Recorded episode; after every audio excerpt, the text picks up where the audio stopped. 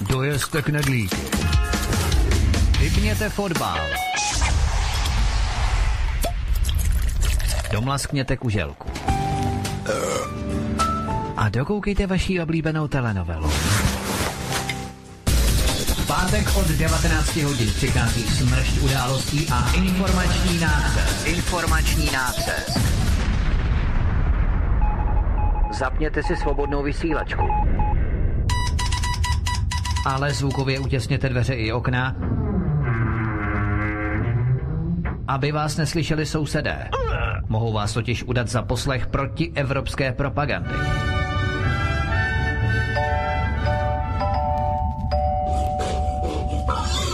Proto buďte tuctoví, všední a hlavně nevybočujte. Pokud vystrčíte svobodně hlavu, nemilosrdně vás pokosí motorovou pilou. Demokracie? Ano, ale pouze ta po jejich.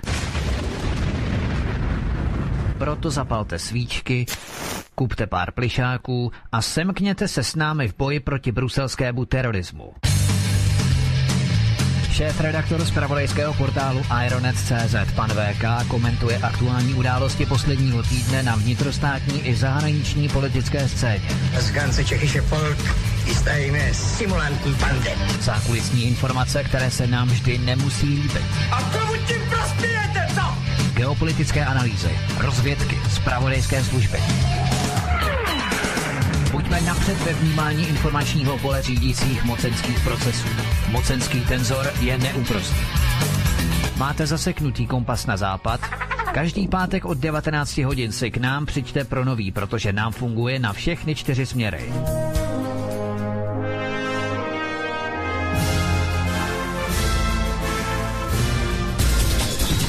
Každý pátek od 19 hodin šéf-redaktor z pravodejského portálu Ironet.cz pan VK krátkými švy jeho atamanského vyčínku vypumpuje náš tlak na 158%. Vedoucí kolotoče.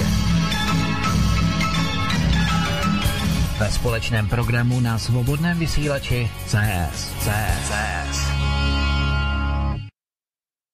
Tak eh, hezký večer, já vás zdravím, vážení posluchači, u pátečního pravidelného vysílání eh, s panem VK a s Vítkem. Já jsem tady jenom se vám objevil na obrazovce proto, protože to zařizuju technicky, jinak eh, celý pořad bude probíhat v režii Vítka a pana VK. Tímto já končím svoje vystupování a předávám slovo Vítkovi. Vítku. Pavle, ahoj, ty jsi byl dneska nějak extrémně, extremisticky krátký. tak uh, my jenom budeme trošku indisponovaní, protože všichni jsme uh, nastydlí. Něco tady řádí nějaké mikroby ve vzduchu. Něco je ve vzduchu. Ano. Tak uh, před Vánoce je to nadělení, takže děkuji Pavle, já tě zdravím, zdravím samozřejmě, zdravím zároveň všechny posluchače, kteří se nás naladili, zdravíme čtenáře Aeronetu, zdravíme i jejich šéf-redaktora pana VK. VK, ahoj. Já vás také všechny zdravím, pěkný krásný večer ve studiu, vás i všechny posluchače Svobodného vysílače CS a všechny čtenáře CZ. Tak a protože se nám kvapem blíží prezidentské volby, už budou za celý měsíc první kolo, začneme velmi důležitou informací. Máme tu Národní úřad pro kybernetickou a informační bezpečnost, potom Centrum proti terorismu a hybridním hrozbám, jehož pracovníci spolu s ministerstvem vnitra uspořádali 6. prosince přímo na Mikuláše 2017, ale za Mikuláše nebyli převlečení, byli vystupovali pod svými pravými jmény. Ideologické školení pro manažery volebních týmů jednotlivých prezidentských kandidátů. Učili je, jak rozpoznat ruskou propagandu takzvanou, z jakých serverů nečerpat informace, z jakých serverů naopak čerpat, jaké skupiny voličů ignorovat a hlavně jak reagovat na nepohodlné dotazy voličů na náměstích. Tohle je skutečně výbušná událost, protože se ministerstvo vnitra rozhodlo přímo zasahovat do demokratického procesu voleb. Ale co o tomto školení víme a jaká část, když už ministerstvo vnitra nespadá pod vliv ČSSD Milana Chovance, tak eh, jaká část nebo složka ministerstva vnitra prováděla tento typ školení prezidentských volebních manažerů? Co o tom všechno víme, VK?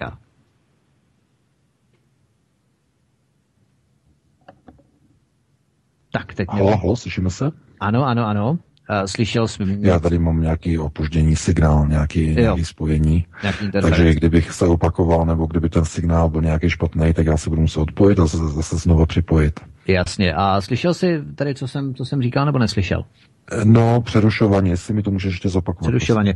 No, já jsem mluvil o té volební kampani, eh, kterou uspořádávalo ministerstvo vnitra 6. prosince, tak jaká část nebo složka ministerstva vnitra eh, to školení pro volební manažery jednotlivých prezidentských kandidátů, jaká složka, protože už ministerstvo vnitra v podstatě nespadá pod, eh, ne pod jurisdikci, pardon, nespadá pod v podstatě pod uh, přímý vliv uh, Milana Chovance, ČSSD a tak dále, tak jaká složka ministerstva vnitra vůbec uh, tohle školení pořádala? Eh, to je, to je úplně zbytečný, jako pokládat uh, tuhletu otázku v tomhletom uh, schématu, protože když se podíváš, jakým způsobem je nastavené vůbec, řekněme, kandidátské spektrum kandidátů na prezidenta, tak všichni jsou sešekovaní v jednom kordonu proti Miloše Zemanovi. To je něco unikátního, něco neuvěřitelného. Všichni se vymezují vůči, vůči Miloše Zemanovi. Z jakého důvodu? No, Eh, protože on je velmi silný kandidát, který eh, zkrátka eh, má podporu lidu, jeho moc, respektive jeho popularita vychází od voličů ze zdola a s tím se velmi těžko něco dělá. Dokonce ani média za posledních pět let neměla sílu jakýmkoliv způsobem snížit popularitu Miloše Zemana. To je další důkaz o snižování nebo o upadajícím vlivu mainstreamových médií Mimochodem, nejenom v České republice, ale e, pokud se podíváme na tu sérii všech těch útoků proti Miloši Zemanovi za eh, celou jeho dobu vlastně, e, řekněme, výkonu funkce prezidentské, no tak vidíme, že on si udělal spoustu nepřátel na mnoha světových stranách, nebo skoro na všech světových stranách, ale eh, on si zachoval tu svoji pozici, kterou stále má, to znamená určité nastavení, které je široce rozkročené od eh, podpory národních principů, národních tezí, až po souručenství s globalisty a s globalizací. Eh, tohle je trochu, jakoby, mm, řekl bych, do nějaké míry nebo do určité míry uh, schizofrénní situace. Nicméně u Miloše Zemana funguje přímo na jedničku úplně výborně, protože on na jedné straně uh, stojí pevně za, řekněme, tím pronárodním postavením České republiky, ale řekněme v tom úvazku s globalistickým systémem řízení nové světové moci, když to takhle můžeme říct. Eh, Miloš Zeman vidí Českou republiku jako sice suverénní stát, ale v rámci sjednocené Evropy. Já mám trochu problém tohleto identifikovat nebo uh, trochu rozklíčovat uh, tohleto směřování, protože ono je opravdu jakoby para, paranoidní nebo řekněme schizofreně nastavené do takové situace, kdy prosazovat teze, které jsou pro národní a současně usilovat o hlubší integraci do hmm. evropských struktur dnešní Evropy úplně nejde dohromady. Ale eh, to není důvod k tomu, aby proti němu nebojovali. To není důvod k tomu, aby proti němu nevytvořili koalici. A není to důvod k tomu, aby kvůli tomu nesvolali na, na ministerstvo vnitra 6.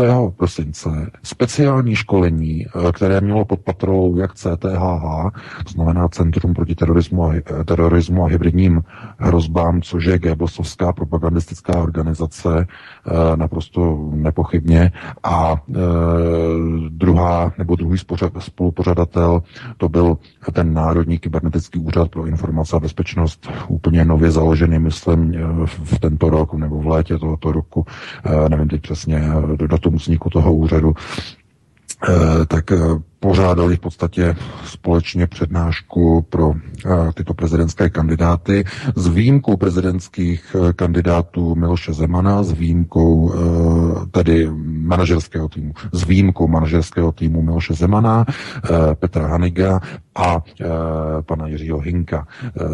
Tito tři kandidáti na toto školení nevyslali své expertní týmy a své manažerské týmy, protože to označili za naprosto nepřístojné, a, aby e, jakákoliv, řekněme, e, mocenská silová složka jakýmkoliv způsobem poskytovala uh, volebním, volebním týmům prezidentských kandidátů jakékoliv školení. Protože ono se tam nehovořilo nejenom o tom, jaká je bezpečnost nebo jaká jsou rizika třeba útoků na soukromí nebo na volební kampaně, to znamená různé hackerské útoky, jakým způsobem používat e-mail, jakým způsobem nevstupovat na phishingové stránky, jak rozpoznat třeba nějaké podvržené e-maily a tak dále, ale probíhaly tam i takové informace nebo byly tam vypuštěny právě takové informace, jak rozpoznat například propagandu a provokaci, na jaké dotazy nereagovat, e, například při volebních e, mítencích e, na náměstích, jak reagovat nebo jak rozpoznávat, co je zdrojem takzvané proruské propagandy a z jakých médií čerpat. No a je zajímavé, že když se podíváte právě na ten, řekněme, profilový nebo na tu profilovou page CTHH, eh, to znamená této, této já nevím, této vysílačky, která jako mediálně napravuje nebo má za úkol vysvětlovat nějaké informace eh, české alternativy nebo i světové alternativy, tak zkrátka tato organizace na svém Twitteru neustále, to si všimněte, přebírá spravodajský materiál Eh, bakalových médií. Já to vidím jako bezpečnostní problém pro Českou republiku. My jsme to probírali s odborníkama na bezpečnost, eh, s lidmi, kteří pracují, řekněme, eh, na sledování určitých propojení mezi mocenskými centry v České republice a periodiky Zdenka Bakaly, mezi novináři. Ono to má spojitost ke kauze Bereta, propojení a úniky informací, eh, řekněme, z vysokých kruhů policie eh, do rukou jednotlivých novinářů. Eh, má to úzké propojení. A i když vlastně pauza Bereta byla jakoby odsunuta jakoby mimo a Lenka Bradáčová se o ní postarala, převez, převzala v podstatě kontrolu nad touto kauzou, tak stále tyto vlivy pokračují neustále. To znamená, já nepovažuji vůbec za bezpečné, jestliže ministerstvo vnitra měsíc před prezidentskou volbou si pozve pod nějakou, řekněme, eh, nějakým důvodem eh, na svoji půdu, na půdu ministerstva vnitra, eh, manažerské týmy nebo volební týmy jednotlivých prezidentských kandidátů a na základě informací a na základě tvrzení Protože to není pravda, to jsou tvrzení a pohledy jednotlivých redaktorů bakalových médií, které na svůj Twitter přebírá CTH, tak na základě těchto dokumentů twitterových, eh, teda eh, bakalových médií z Twitteru, eh, předává informace tímto voličským nebo volebním týmům jednotlivých prezidentských kandidátů, jak mají reagovat na informace, které přicházejí od voličů. Například na těch volebních mítencích, na těch náměstích a tak dále a tak dále. Eh, kdo rozhoduje o tom, která informace je validní, která je pravdivá, a ještě to řeknu jinak.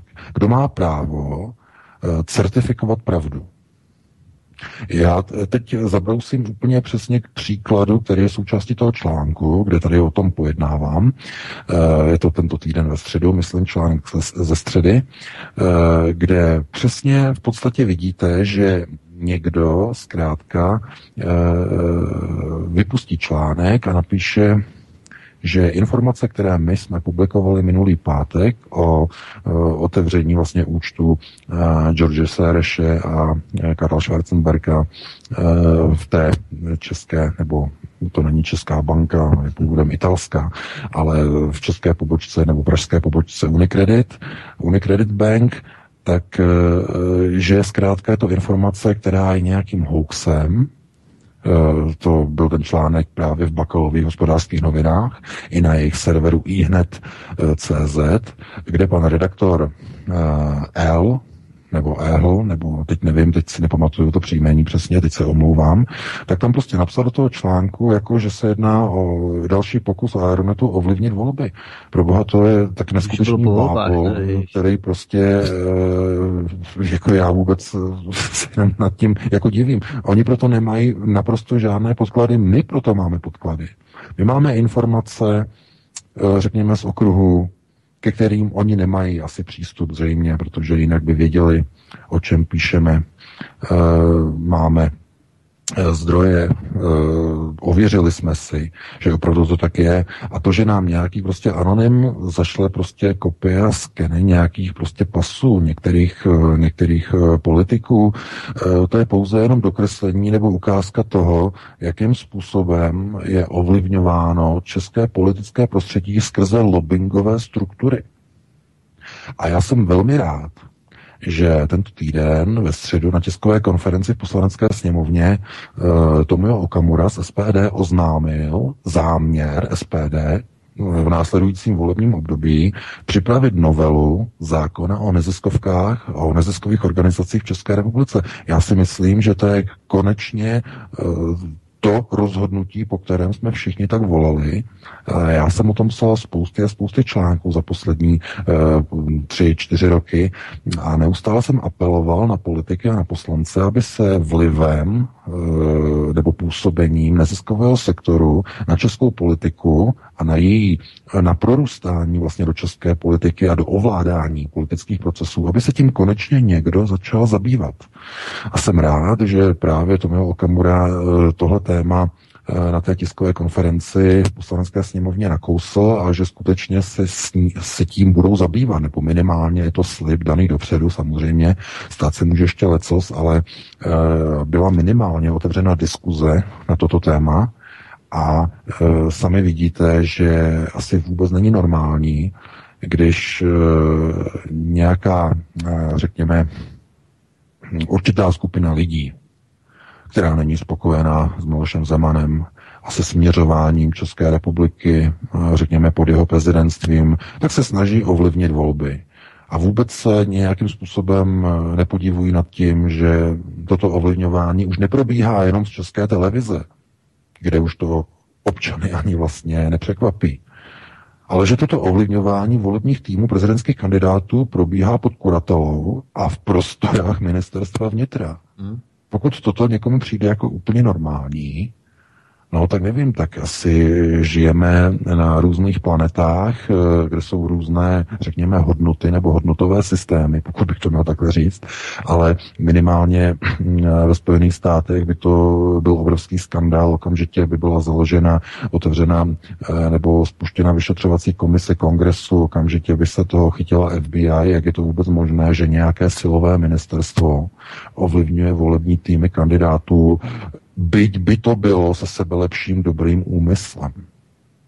Já si dovedete představit, že by třeba e, v Spojených státech při prezidentské volbě, že by někdo si vzal, e, že by z tehdejšího třeba některého silového ministerstva pod kontrolou Baracka Obamy, takže by některé ministerstvo americké, že by v době volební kampaně si pozvalo všechny kandidáty nebo volební týmy jednotlivých prezidentských kandidátů a začala jim tam říkat nějaké informace o tom, jakým způsobem mají vést svoji kampaň. Jakým způsobem se mají dívat na nějaké informace. To je zasahování přímo do nezávislosti a do transparentnosti jakéhokoliv volebního procesu. E, já nevím, já říkám vždycky takovou tu poznámku, že Česko snese všecko, ale to je myšlené jakoby ironicky, ale já teď v poslední době zjišťuju, že, ono už, že už to není ironie, že to přechází do sarkazmu. To už je v podstatě e, jakoby výrok, e, který jenom konstatuje ex post, že něco už je v tak špatném stavu ve společnosti, že je úplně normální, že na vnitru se dělá školení měsíc před volbama pro volební týmy jednotlivých prezidentských kandidátů. Pro boha to snad není možný. To je možný už jenom v Česku, nikde jinde. Tohle to není ani v Bangladeši, ani v rovníkových republikách. To opravdu. A, a občané, víte, občané si to nevšímají, občanům je to úplně jedno. Protože proč? Protože okolo 6. prosince už všichni kašlou na politiku. Co se děje, nikomu, nikoho to no. nezajímá. No. Plné obchody, eh, všichni se starají o, o nákupní šílenství, o všechny ty ježíšky, o všechny ty cukroví a tady ty další. No a právě vzniká stín. Pod tou lampou, pod tím svícnem vzniká největší stín a tam je možné provozovat úplně všechno. Tam můžete klidně si pozvat někde v okolí Mikuláše, volební týmy a za, můžete je začít zpracovávat, protože nikdo si toho nevšimne. Všichni to mají v podstatě eh, jak se říká, někde a já opravdu ne, jako se na to dívám úplně, úplně eh, v hrůze s podivením, že je to vůbec možné. A ještě mě víc překvapuje, že to vůbec nikomu nevadí. Že se nikdo neozval. Tedy kromě těch zmíněných tří uh, volebních týmů, které na takové v úvozovkách školení odmítli jít z pochopitelných důvodů, na to nemají žaludek. Ale jako co veřejnost, eh, co ostatní lidé, jako těmi to připadá úplně normální, že e, byť se sebe lepšími pohnutkami, znovu to zopakuji, i kdyby ty pohnutky na vnitru byly sebe lepší, nebo sebe křišťálově průhlednější, tak to, co tam zaznělo, je zkrátka ovlivňování jednotlivých volebních týmů. Už dopředu se ad hoc říká, že tady zkrátka je skupina e, politických kandidátů na prezidenta, kteří na to naše školení nepřišli. No dobře se na ně podívejte. To jsou ti, kteří jsou proruští. To jsou ti, kteří mají dobré napojení na východní politiku.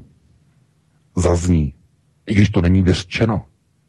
To znamená, dochází k vymezování se prezidentských týmů, nebo volebních, eh, řekněme, prezidentských týmů, vůči Miloši Zemanovi, no a těm dvěma zbývajícím kandidátům, to znamená proti panu uh, Hanigovi a proti panu Hinkovi, ale uh, tam to, to je jakoby k tomu, Oni, oni dva jsou k tomu, jakoby k tomu, protože tenhle ten útok nesměřuje na pana Haniga ani na pana Hinka. Pardon, tento systém je nastavený a cílený jenom a pouze proti Miloši Zemanovi. To je jenom proti němu. A to, že se tím nikdo nezabývá, nebo někomu to nevadí, nebo někomu to připadá jako normální, že 6. prosince proběhne takováhle aktivita, to je prostě to je něco neuvěřitelného. A já nevím, tohleto, kdybych někde vyprávěl, někde ve státech, potom jako, jako k lepšímu na nějakým večírku, že bych řekl, a tohle to se děje v České republice, všichni se začnou smát a by řekli, no tak to, to, to, to, to není možný, to je vtip. A já bych řekl, ne, to není vtip. Takhle to funguje v České republice. E, přijdou volby prezidenta a měsíc před těmito volbami si ministerstvo vnitra do svých prostor pozve volební týmy. Natvrdo. A to je špatně. Je něco špatného v tomto systému. Takže pokud někomu tohleto přijde normální, mě tedy rozhodně ne. A občanům by to rozhodně nemělo přijít normální. Protože eh, Přece, eh, pokud je někde nějaký bezpečnostní problém, který je objektivního charakteru, to znamená například útoky hackerů, tak kde pro vás eh, se tohleto má nějakým způsobem řešit, než někde, já nevím, řekněme nějakou, hm, já nevím, přednáškou, někde, kde třeba, kde skutečně by bylo řečeno, že je naprosto vyloučené jakékoliv podezření ovlivňování volebních týmů. To znamená na nějaké neutrální půdě, kde k tomu jsou fundovaní lidé. No a to jsou univerzity. To jsou fakulty, univerzity někde v posluchárně, já nevím, na ČVUT, eh, by se udělala bezpečnostní přednáška, od, od tamních odborníků na bezpečnost, z, z té, z, z, kteří se tomu za, zabývají. Byli by tam studenti, byli by tam i kandidáti, eh, byli by tam volební týmy, no a dozvěděli by se třeba o bezpečnostních hrozbách, o nových virech, trojských koních a tak dále, o nových metodách pronikání do, já nevím, počítačů nebo takhle, na co je třeba si dát pozor. A všichni by řekli, to je v pořádku. To je v pořádku, to je normální eh, školení. Ale ve chvíli, kdy takové školení proběhne na půdě ministerstva vnitra, pod kontrolou a zdrojovým organizováním Národního kybernetického úřadu pro informace a bezpečnost, státního orgánu, pod eh, kontrolou CTHH, státního orgánu, a e, zdrojově zajištěné pamflety z Bakalova vydavatelství Ekonomia, tak v tom okamžiku je někde něco špatně. A e, proto my jsme podali podnět i bezpečnostnímu výboru sněmovny, aby se tím zabývali. E, otázka je, jestli v tomhletom, v tomhletom vánočním, předvánočním spěchu se tím někdo bude zabývat, nebo to nechají na nový rok, nebo až, nebo se dokonce na to ani nedostane, nikdo neví, ale tímto je třeba se, myslím, skutečně je třeba se tím jako zabývat, protože to není normální, jako není to normální v žádné zemi. A já si nemyslím, že to tvrzení, i když je ironicky myšlené, to Česko snese všecko, že by mělo být jakoby zabetonováno do nějakého faktického stavu, že to tak opravdu je. Že Česko opravdu všecko úplně snese. To přece není normální. Já si nemyslím, že by e, měly být některé, řekněme, e, politické kroky, které probíhají, nebo ke kterým je směřováno, aby se opírali o jakousi jurisdikci nebo řekněme eh, odbornou kuratelu státních orgánů. To vůbec není normální. A to, že to není normální, to vidíte na reakci těch tří volebních týmů, které se toho odmítly zúčastnit. Eh, týmy Miloše Zemana, pana Haniga a pana Hinka. Tam jasně řekli, že ne, my se něčeho takového rozhodně účastnit nebudeme. Takže z toho aspoň vidíte, že to není jenom můj pocit, že šéf redaktor Aaron tu zase, zase uh, panikaří, zase někde hledá nějaký mouchy. Ne, ne, ne. To prostě na tom vidíte, že oni v tom vidí naprostý problém, oni v tom vidí zásadní problém a já o tom pouze informuju ve svém článku. Takže e, jestli někomu připadá úplně normální, že měsíc před volbama prezidenta se pořádá na vnitru dýchánek, kde se používají a promítají na tom projektoru e, články a slajdy, takzvaně z článku Respektu, z článku hospodářských novin, všechno periodika Bakalova, e, vydavatelství Ekonomia, že to tam promítají, no tak to není v pořádku.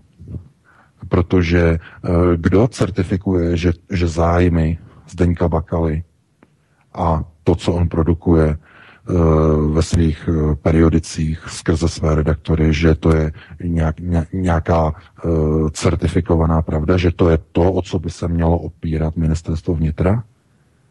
Tak jak je potom možné, že někdo kritizuje například to, že některé politické strany se opírají o články Aeronetu v kauze litium, v dalších kauzách? To je špatné. To je hned všemi označováno jako, že to je něco špatného. No ale podívejte se na to. Však vnitro se chová úplně stejně. Přebírá na svůj Twitter, se tam podívejte na Twitter CTHH, mají tam odkaz na ten obrovský lživý pamflet o e, nové válce e, proti, no je to tam ten článek o dezinformacích, dezinformace.ru, tento logo, eh, že prostě, eh, jak tam, jak tam vysvětlují, jak, jak fungují údajně dezinformace, jak tam ta paní socioložka vysvětluje, že dezinformacím věří, nebo řekněme té alternativní struktuře, nebo alternativním informacím a jejich dezinformacím, že věří jenom dvě skupiny lidí. Uh, důchodci na 60 let, kteří jsou zklamaní vývojem po roce 89. A druhá skupina, že to jsou mladí lidé, kteří byli poraženi globalizací. Takhle to, to tam, tam vysvětluje ta paní socioložka. To je úplný blábol. Protože eh, já to tam vysvětluju přece eh, to, co probíhá po Brexitu v celé Evropě a i v Severní Americe, nemá s důchodci a s mladými, eh, i kdyby na krásně poraženými lidmi, globalizací nemá naprosto nic společného. Pro boha, eh, to snad někdo se říká, že Donald Trump má něco společného s důchodci nebo poraženými globalizací, nebo Nigel Farage, nebo Marine Le Pen, nebo Tomio Okamura. Eh, nebo desítky a desítky dalších politiků, kteří udělali a dělají politické kariéry na odporu proti globalizaci. Stejná. Eh, je to jo, eh, takže je tady spousta v podstatě důvodů se ptát, kdo rozhoduje o tom, že zrovna informace bakalových médií jsou vhodné k tomu, aby jejich názory přebíralo vnitro pro školící sezení a pro školící kampaně na své půdě pro jednotlivé volební týmy prezidentských kandidátů. Proto říkám, že to je bezpečnostní riziko.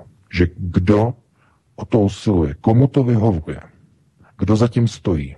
A tím se musí zabývat bezpečnostní výbor sněmovny, protože to není normální. Pokud tohle to někomu připadá normální, tak je nějaký problém v bezpečnostním nastavení v České republice. A je smutné, že na to musíme upozornit my na Aeronetu a že na to neupozorní žádná jiná mainstreamová média. A to je přesně důvod, proč více a více lidí na veřejnosti přestává mainstreamovým informacím věřit. To je přesně jeden příklad za všechny, jak my musíme přebírat úlohu mainstreamu a informovat o chorobných procesech uvnitř České republiky před volbami prezidenta. Takže eh, já jsem teď hodně dlouho hovořil, takže předám i tobě slovo Vítku, abys také se k tomu vyjádřil. Jasně, děkuji VK. Já jenom navážu, ty jsi tady hovořil o ministerstvu vnitra, které pořádá ideologická školení pro manažery, volební manažery jednotlivých prezidentských kandidátů. Já jenom navážu dalšími informacemi, protože máme tu máme tu Jana Hamáčka. Jan Hamáček, ten to byl v podstatě jeden z místopředsedů poslanecké sněmovny České republiky, pokud se nepletu, je to jeden z čelních představitelů ČSSD. No a Jan Hamáček naštívil 22. září 2017 Islámské centrum v Praze Al-Firdus na adrese na Košince 2453 lomeno 1 Libeň Praha 8. Eh, proč se o tom zmiňuji? Za chvíli se k tomu dostanu. Eh, v tomto islámském centru se káže islámský extremismus, fanatismus.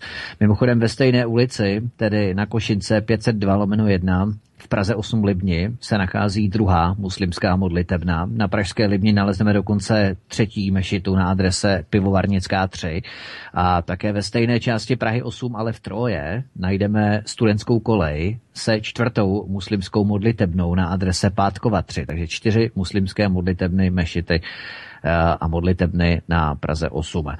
A to islámské centrum Al-Firdus má výborné kontakty s českými úřady a politiky. Vys Jan Hamáček. Pořádají se třeba tady akce, eh, různé propagační snídaně, obědy v mešitě, spoluorganizované vládní, vládní organizací Hate Free Culture samozřejmě. Projekt eh, má na starosti agentura pro sociální začlenování, jeden z odborů úřadu vlády České republiky. Další konferenci českých muslimů o terorismu, to je taky takový paradox. Eh, ve stylu Česko, snese všecko, tak tady nám uh, muslimové budou přednášet o terorismu, takže tady muslimové pořádali přednášku o terorismu v tomto islámském centru Al-Firdus na Praze 8, kde přednášel například pan Sáňka, nebo další kuvajťan, doktor Muhammad al-Otejdy, No a dříve tady byla jazyková škola, později tady na Palmovce v ulici na Košince byla založena právě tato mešita. No a závěrem je důležité zveřejnit, že pod hlavičkou ministerstva vnitra běží program pro integraci nových cizinců v České republice. Spolupracuje na něm třeba i kromě ministerstva vnitra spolek Slovo 21 právě s tímto islámským centrem Al-Firdus, spolek Slovo 21 ředitelky Jeleny Silajčic v roce 2015 mimochodem obdržel celkem na, na, celkem na grantech a dotacích 25 milionů 148 tisíc 73 korun a je taky podporovaný norskými fondy klasika, respektive EAA Grants, že jak vidíme, čím se na své stránce dokonce chlubí. Takže toto tvrdě pro islámské centrum Al-Firdus veřejně a oficiálně podporuje jeden z čelních představitelů ČSSD, Jan Hamáček, s napojením na dalšího člena ČSSD, Milana Chovance, respektive eh, ministerstvo vnitra, kdy tento rezort eh, s daným islámským centrem spolupracuje. Jo, takže to jenom, abychom si ilustrovali nebo vykreslili, jakým způsobem se ministerstvo vnitra angažuje, jak tomu potom ještě něco řeknu. Teď nechám chvíli mluvit eh, tebe, VK, aby si k tomu něco řekl a potom ještě navážu s dalšími informacemi. Co na to říkáš v podstatě na tyhle ty záležitosti, kdy ministerstvo vnitra uh, úzce spolupracuje s jedním z islámských center v Praze? No, co k tomu řeknu, protože mě to nepřekvapuje, protože však jsem o tom hovořil už několikrát.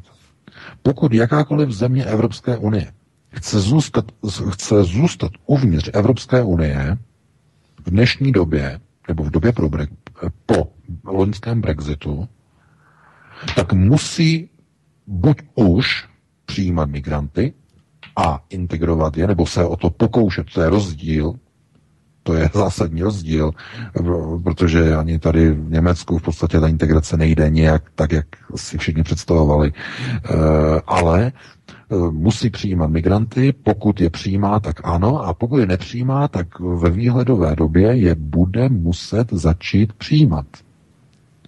Protože neexistuje, pokud si někdo myslí, že existuje pokračování členství členství dané země v Evropské unii bez přijímání migrantů, tak je naivní.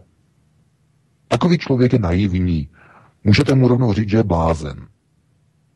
Protože Evropská unie, jejím cílem je islamizace Evropy. To je programový cíl vzniku nové Evropy. A přesto zkrátka nejede vlak.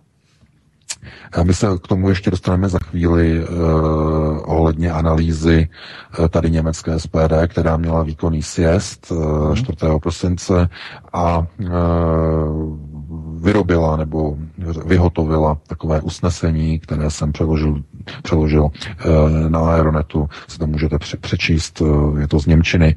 A uh, zkrátka to jenom ukazuje na to, že vůbec se nepočítá s tím, s nějakými alternativami. Ve smyslu, že je nějaká alternativa k migrantům, k jejich přijímání. Že se třeba přijímat nebudou. Ha, pro boha, to vůbec tak není. To migranti uh, jsou tím pomocným nástrojem, který má nastartovat čtvrtou průmyslovou revoluci. E, my dostáváme do redakce, já tomu musím říct tady teď takovou jenom poznámku, dostáváme do, re, do, do redakce dotazy od e, mnoha čtenářů. Oni se ptají, jako že jako tomu nevěří, že prostě to je tak daleko a umělá inteligence a robotizace, budeme o tom hovořit mimochodem příští pátek, uh-huh. 20. tady na uh, svobodném vysílači CS, budeme mít speciální pořad, ale já jenom řeknu jednu věc, že uh, mnoho lidí tomu nevěří a říkají si, že to je ještě někde za dlouho, za dlouho, za dlouho.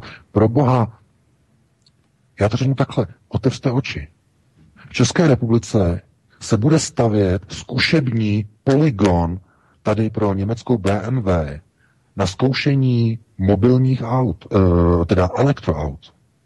Já nevím, jestli ta informace už přišla do České republiky, do, do vašich mainstreamových médií, ale BMW bude stavět obrovský eh, zkušební poligon v České republice na zkoušení nové, nové generace aut BMW, které budou plně elektrické. A co, co je perlička? spolupracuje s Elonem Muskem na tady tom projektu. Takže všechno jede, všechny procesy jedou, jenom vy to nevidíte, nebo si toho nevšímáte, protože jsou Vánoce, ale, nebo se blíží Vánoce, to už jede.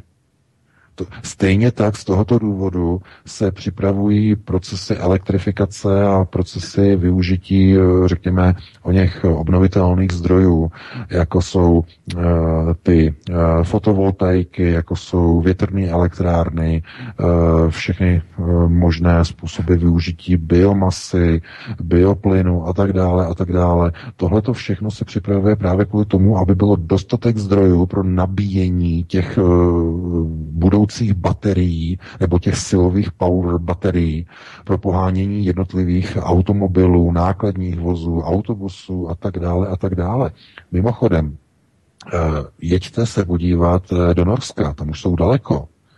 To je globalisticky nastavený stát, kde e, je všechno teď v poslední době už skoro na elektriku. Ano, je to strašně eh, finančně nákladný a to z toho důvodu, že není dostatek nabíječek na parkovištích. Protože jak máte třeba dneska parkoviště, No, tak v Norsku to teď dělají tak, že tam se všechna parkoviště přebudovávají, aby každé parkovací místo, když si ho představíte, jo, jak máte nakreslený čáry na asfaltu, jo, jak máte parkovat, tak e, na čumáku, nebo tam, jak vlastně stojíte, před uh, každým tím, uh, no, tím místem staví takové sloupky. To jsou právě ty nabíjecí chargery na ty auta. A všude teď po Norsku se staví na parkovacích místech chargery. No, jenže Norsko víte, jak vypadá, tam je spousta vodních toků, je tam eh, je to členité území, takže vodní elektrárny, všechno tohleto. Eh, no, ale v jiných zemích to bude zase jinak. V jiných zemích eh, zase není tolik, řekněme, vodních zdrojů nebo vrchovinových oblastí nebo vrcholů a že by vlastně voda padala dolů. Když máte země, které jsou více méně rovinového charakteru, musíte získávat energii jinými cestami. Ale co chci říct, že tohle, co probíhá, tak je zkrátka nasunování systému eh, čtvrté průmyslové revoluce součást eh, vstupování do nové Evropy. To je to hlavní, to je to důležité. A proto, co já na to říkám, že probíhá, eh, nebo probíhají procesy, kdy islámské, vznikají islámské modlitebny, ano, oni musí být ukotveny a musí vzniknout, než ti arabové do České republiky přijdou. Už to pro ně musí být dopředu přichystané. No a tomuto zabránit, no ano, existuje cesta na zabrání tomuto procesu vystoupení České republiky z Evropské unie. To je jedna cesta. Otázkou je, kdo všechno proto bude uh, ochotný zvednout ruku. Mluvili jsme o tom minulý týden v souvislosti s nepodmíněným příjmem. Až lidé zjistí, že bez Evropské unie nebudou důchody, nebudou peníze na výplaty důchodu. Takže kdo všechno bude ochotný opravdu a doopravdy a upřímně vystoupit z Evropské unie.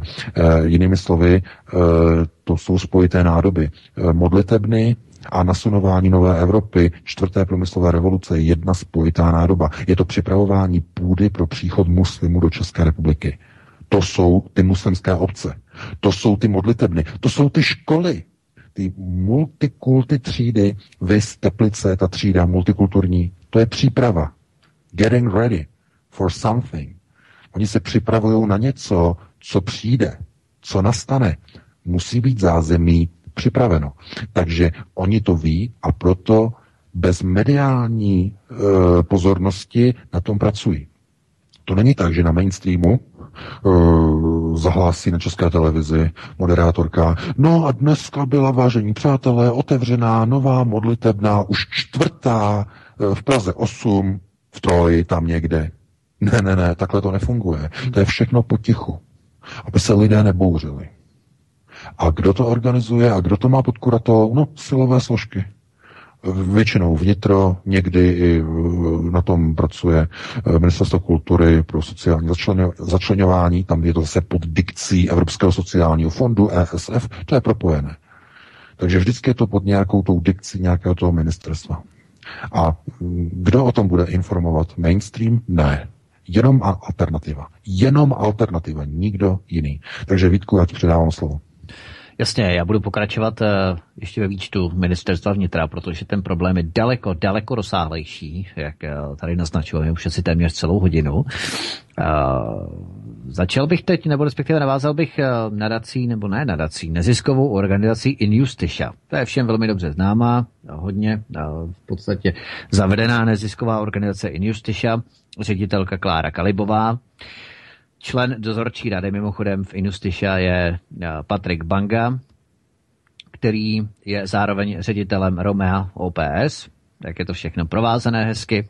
Dále tady figuruje třeba Martina Houžvová, která se specializuje na obhajbu Romů, což v podstatě vykonává celá tato nezisková organizace, ale Martina Houžvová speciálně. Dále tu figuruje čerstvá absolventka uh, fakulty sociálních studií Tereza Cajdhamlová, která si vybudovala svoji pochybnou kariéru na udávání docenta Martina Konvečky. A určitě si vzpomínáme jenom tak bleskově v souvislosti s Show na kauzu červených karet proti prezidentu Zemanovi 17. listopadu 2015. A e, kdy na té transportní krabici České pošty byl uveden adresát jednak amerického velvyslanectví a jednak šárky Kadlecové, ano, Kadlecové, což eh, byla bývalá aktivistka a zaměstnankyně americké ambasády v Praze. No a teď se k tomu právě dostávám. Hate Free Culture vypsala výběrové řízení pro školení policistů, aby byli připraveni řešit kriminalitu trestných činů páchaných z nenávisti, takzvaných. Různé postupy při vyšetřování, komunikace s oběťmi, a právní rámec, řešení případů a tak dále. Jo. Tady si povšimněme žádné školení proti hrozbě, já nevím, terorismu, žádné naše bezpečí, žádná naše ochrana, nic takového. No, a v této aktivitě vzdělávání pro policisty zvítězila Injusticia která kromě těchto vzdělávacích školení dodala i jakési manuály pro pořádkovou policii, kriminální a vyšetřovací službu, tiskové mluvčí a městskou policii. Pro tiskové mluvčí třeba proběhlo už pět školení, pro pořádkovou policii 21 školení, pro um, kriminální a vyšetřovací služby, čtyři školení a také byly vyškolení policejní vzdělavatelé takzvaní, kteří by měli tu metodiku neziskovky Injusticia převzít do interního systému eh, té policie. To znamená, že se nejedná o jednorázovou aktivitu, ale je tady záměr včlenit jakýsi manuál Injusticia, respektive Hate Free Culture, která tento projekt vypsala na školení policistů, do policejní praxe. Zatím bylo proškoleno podle posledních teda mých informací, třeba už jich bylo více, 297 policistů, skoro 300 policistů z celkem 40 pracovišť. Výsledná částka za všechny výstupy byla 1 227 650 korun. Částka za vzdělávací akce 712 850 korun. Takže takovýmto způsobem i neziskové organizace vstupují do ministerstva vnitra, které samozřejmě tohle akceptuje, protože kdyby nechtělo, přijmout uh, tyto aktivity, hate free culture, tak je nepřijme, tak si nenechá školit svoje policisty. Jo. Takže ministerstvo vnitra v podstatě uh, na základě jakési symbiozy, jedna, který školí uh, ty manažery, manažerské uh, projektanty nebo tým, tým manažerů volebních jednotlivých prezidentských kandidátů a jednak samo sebe nechává školit neziskovými organizacemi, které vstupují přímo do výkonu policie, jak městských a pořádkových policistů a dalších a dalších. Takže to jsou zase další docela zajímavé informace. No Vítku, přesně tak. Já jsem rád, že si se na tady to téma, protože společnost Injusticia je velmi opravdu zajímavá. Eh, pokud se podíváte na jejich webové stránky eh, in-ius.cz, tak si scrollujte nebo odscrollujte si webovou stránku dolů do jejich patičky. No a tam se dozvíte neuvěřitelné informace, kdo je jejich sponzory.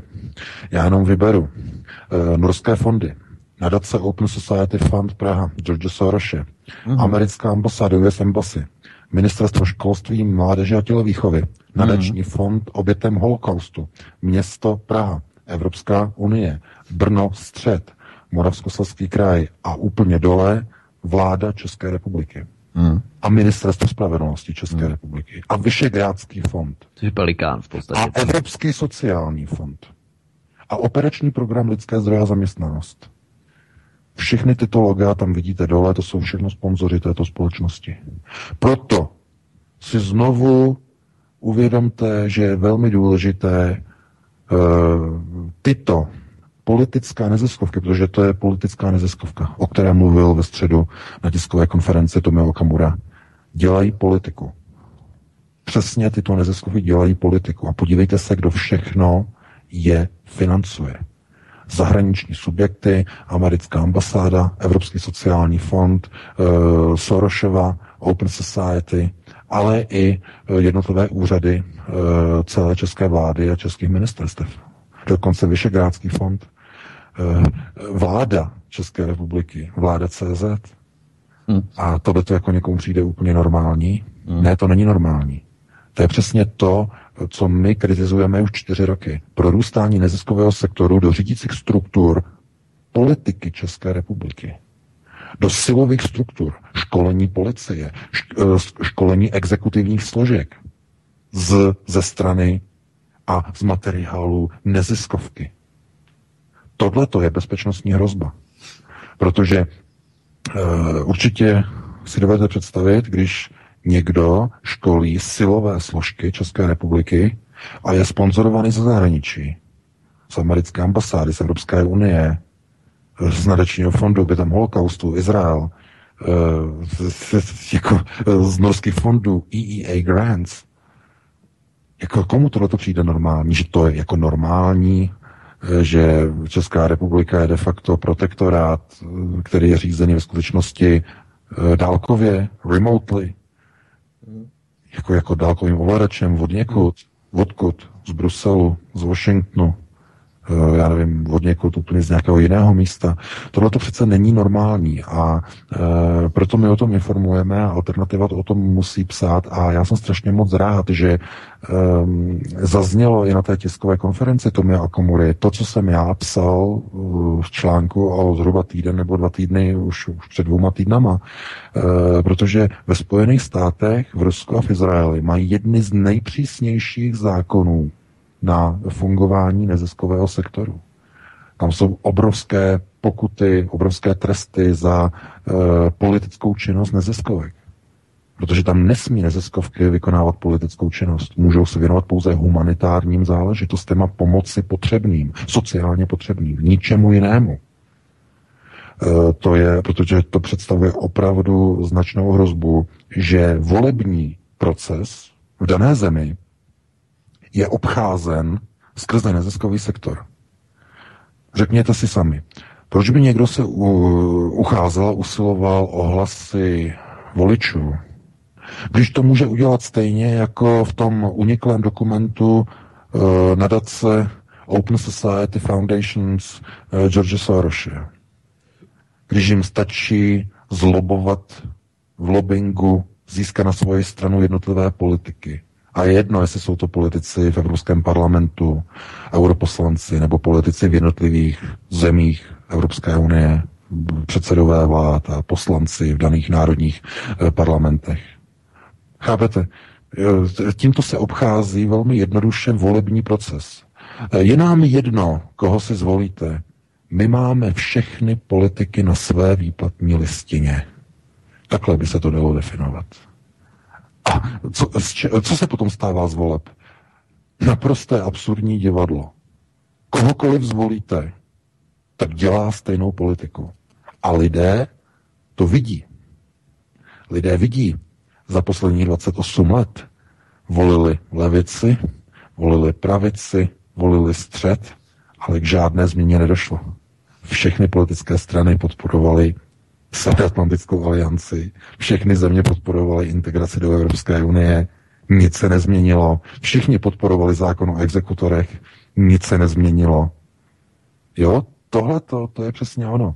Proto představují eh, neziskové organizace, které, prosaz, které prosazují politiku a věnují se místo humanitární činnosti politice, takové obrovské bezpečnostní riziko pro každý stát, pro každý národ. Podívejte se na tu stránku, injusticia.cz, podívejte se na to, podívejte se na ty loga, podívejte se, kdo všechno ovlivňuje tuto neziskovou organizaci a e, skrze ní e, jaká všechna školení pro jaká silová ministerstva silové složky České republice e, oni ovlivňují. To je úplně děsivé. Tohle by nebylo možné nikde v žádné, řekněme, svobodné zemi Nikde by to nemohlo projít, ale bohužel ve východních zemích eh, mluvíme o bývalých eh, východních satelitech eh, bývalého východního bloku, tak v těchto zemích to prochází úplně normálně, protože obyvatelstvo v těchto končinách nebo v těchto zemích zkrátka rezignovalo na zprávu věcí veřejných, na zprávu politického procesu. Už velmi brzy mimochodem. Už koncem roku 1990 se rozpadlo občanské fórum, uh, už lidé se nechtěli věnovat politice. No, moc převzali politické strany a všechny byly takzvaně zglajšaltované, všechny byly přeprogramovány a všechny byly nakoupeny různými zahraničními neziskovkami a fondy a tak dále a tak dále. Proto lidé se diví 28 let poté, že ať volí jakéhokoliv politika, tak politika se nemění. Politika země se nemění. Skončí volby a všichni říkají, chceme zůstávat eh, v Severoatlantické alianci, chceme zůstávat v Evropské unii, eh, až teda na výjimky, eh, tedy SPD, která teda říká, že chce teda referendum o vystoupení jak z EU, tak i z NATO, ale jinak žádná jiná strana nic takového zkrátka neopakuje. A já myslím, že jedna politická strana je hodně málo na to, že je tam devět v poslanecké sněmovně. Jenom jedna chce opravdu něco s tou situací dělat. No a to ještě jsou tam různé takové ty konotace od různých poslanců SPD, takových nešťastných, eh, jako na té české televizi, ty nešťastné výroky od pana Fialy, eh, které potom byly tedy redigovány a byly, byly opraveny a uvedeny na správnou míru, ale nepoch, nepomáhá to tomu, tomu dobrému obrazu toho, že je to tak málo. Že je tak málo stran, tak málo politiků, kteří opravdu chtějí pojmenovat ty pravé problémy, to znamená členství v Evropské unii a členství v Severoatlantické alianci.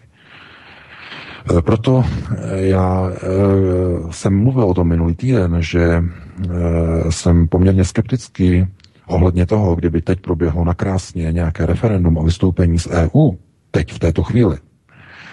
Kolik lidí by ve skutečnosti opravdu chtělo pro to vystoupení hlasovat.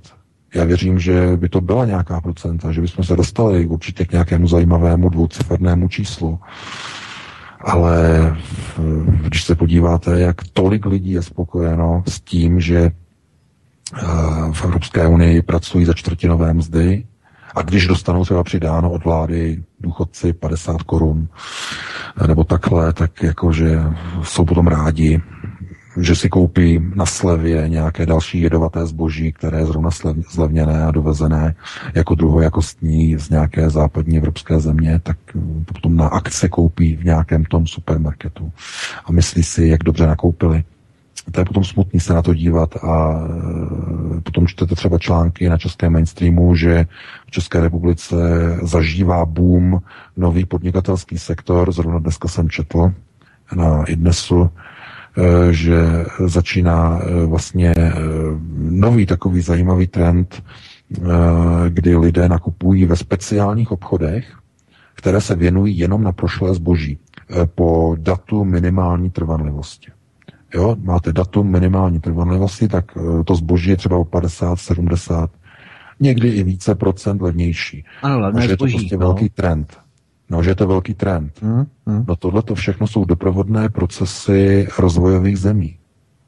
A e, není asi náhodou, že od 1. dubna tohoto roku, nebo už minulého roku, já už teď nevím přesně, ne, toho, tohoto roku, tohoto roku, e, že byla Česká republika převedena Eh, eh, společností nebo bankou JP Morgan, ratingovou divizí JP Morgan převedená ze skupiny rozvinutých zemí do skupiny zemí rozvojových. Kvůli tomu, že jsou v České republice nízké mzdy a nízká kupní síla. No a tohleto to pouze potvrzuje tady ten článek. Jo, že prostě lidé jsou na tom už tak špatně, že eh, se vyplatí udělat podnikatelský plán v České republice a e, nabízet e, zboží, které je za horizontem data minimální, minimální trvanlivosti.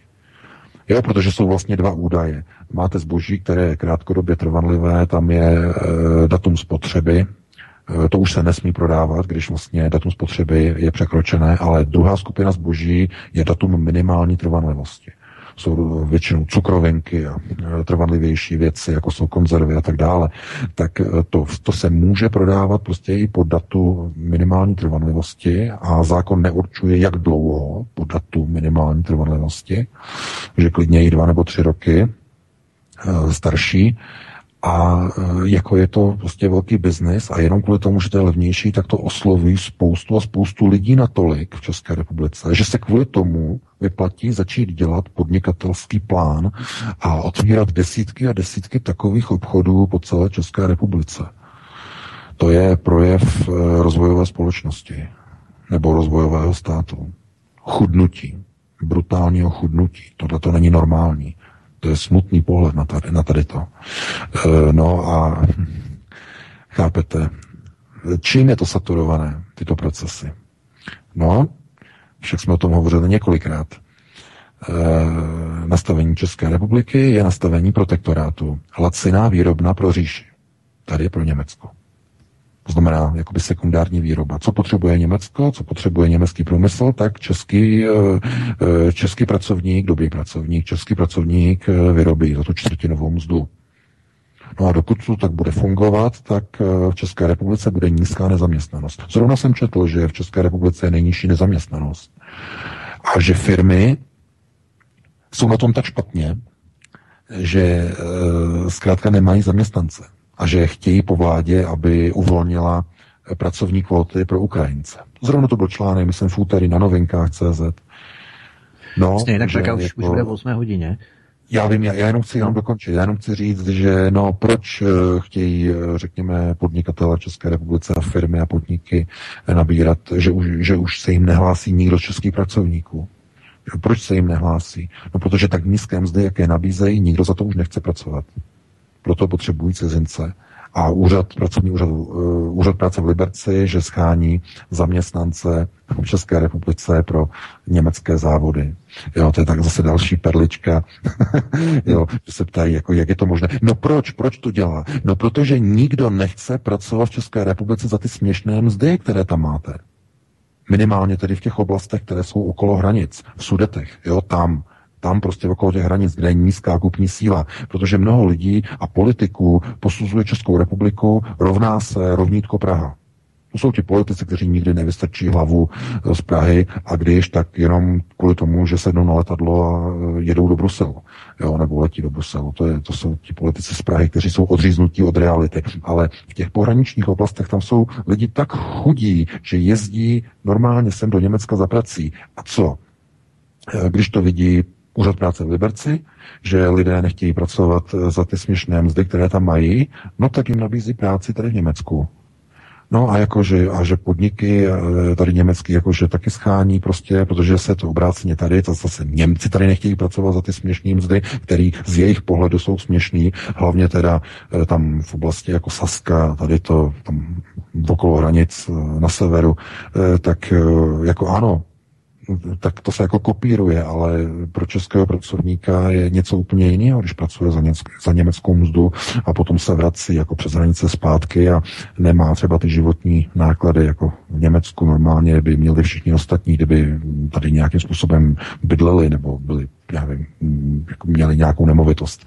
Takže tohleto zkrátka se kopíruje a já jenom se na to tak dívám, že mm, lidé se na to musí dívat tím způsobem, že změna nastane pouze tehdy, pokud se podaří iniciovat vystoupení České republiky z Evropské unie. Iniciovat. Ale kolik lidí proto bude, nad tím já mám obrovský otazník. Takže ti předávám slovo Vítku.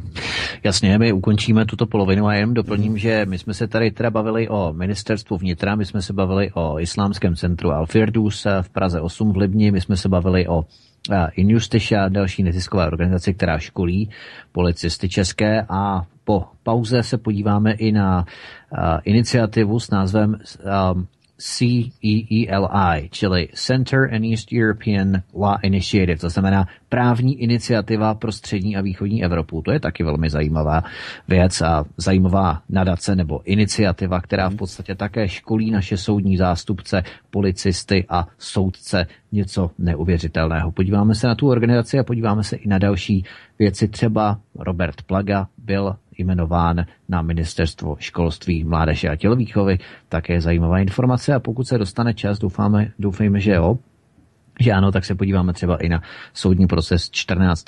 prosince na Adama B. Bartoše. Tak Pavle, já ti mhm. předám slovo. Dobře, já tam teda pustím pár písniček, dvě písničky, celkem pět minut a něco, snad to stačí.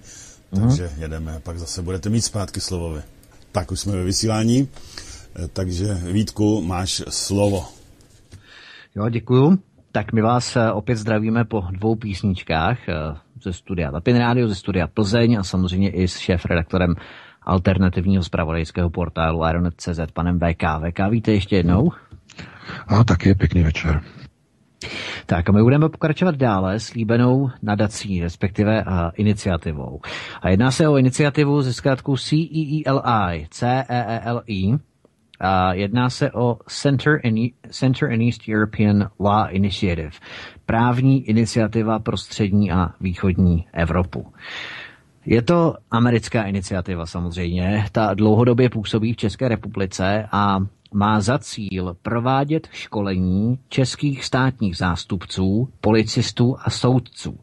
Považte, co má nějaká cizí iniciativa, kromě tedy těch našich neziskovek, které jsou financovány a dotovány, sponzorovány různými granty zahraničních vlád a nebo nadací, tak co má tato přímo neziskovka americká, to už není zprostředkovatel, jedná se o českou, české neziskovky, ale to je přímo americká iniciativa právní a iniciativa pro střední a východní Evropu, co má co školit naše zástupce, soudní, policisty nebo soudce. A v České republice působí už od roku 2001 mm-hmm. ta americká iniciativa CLI.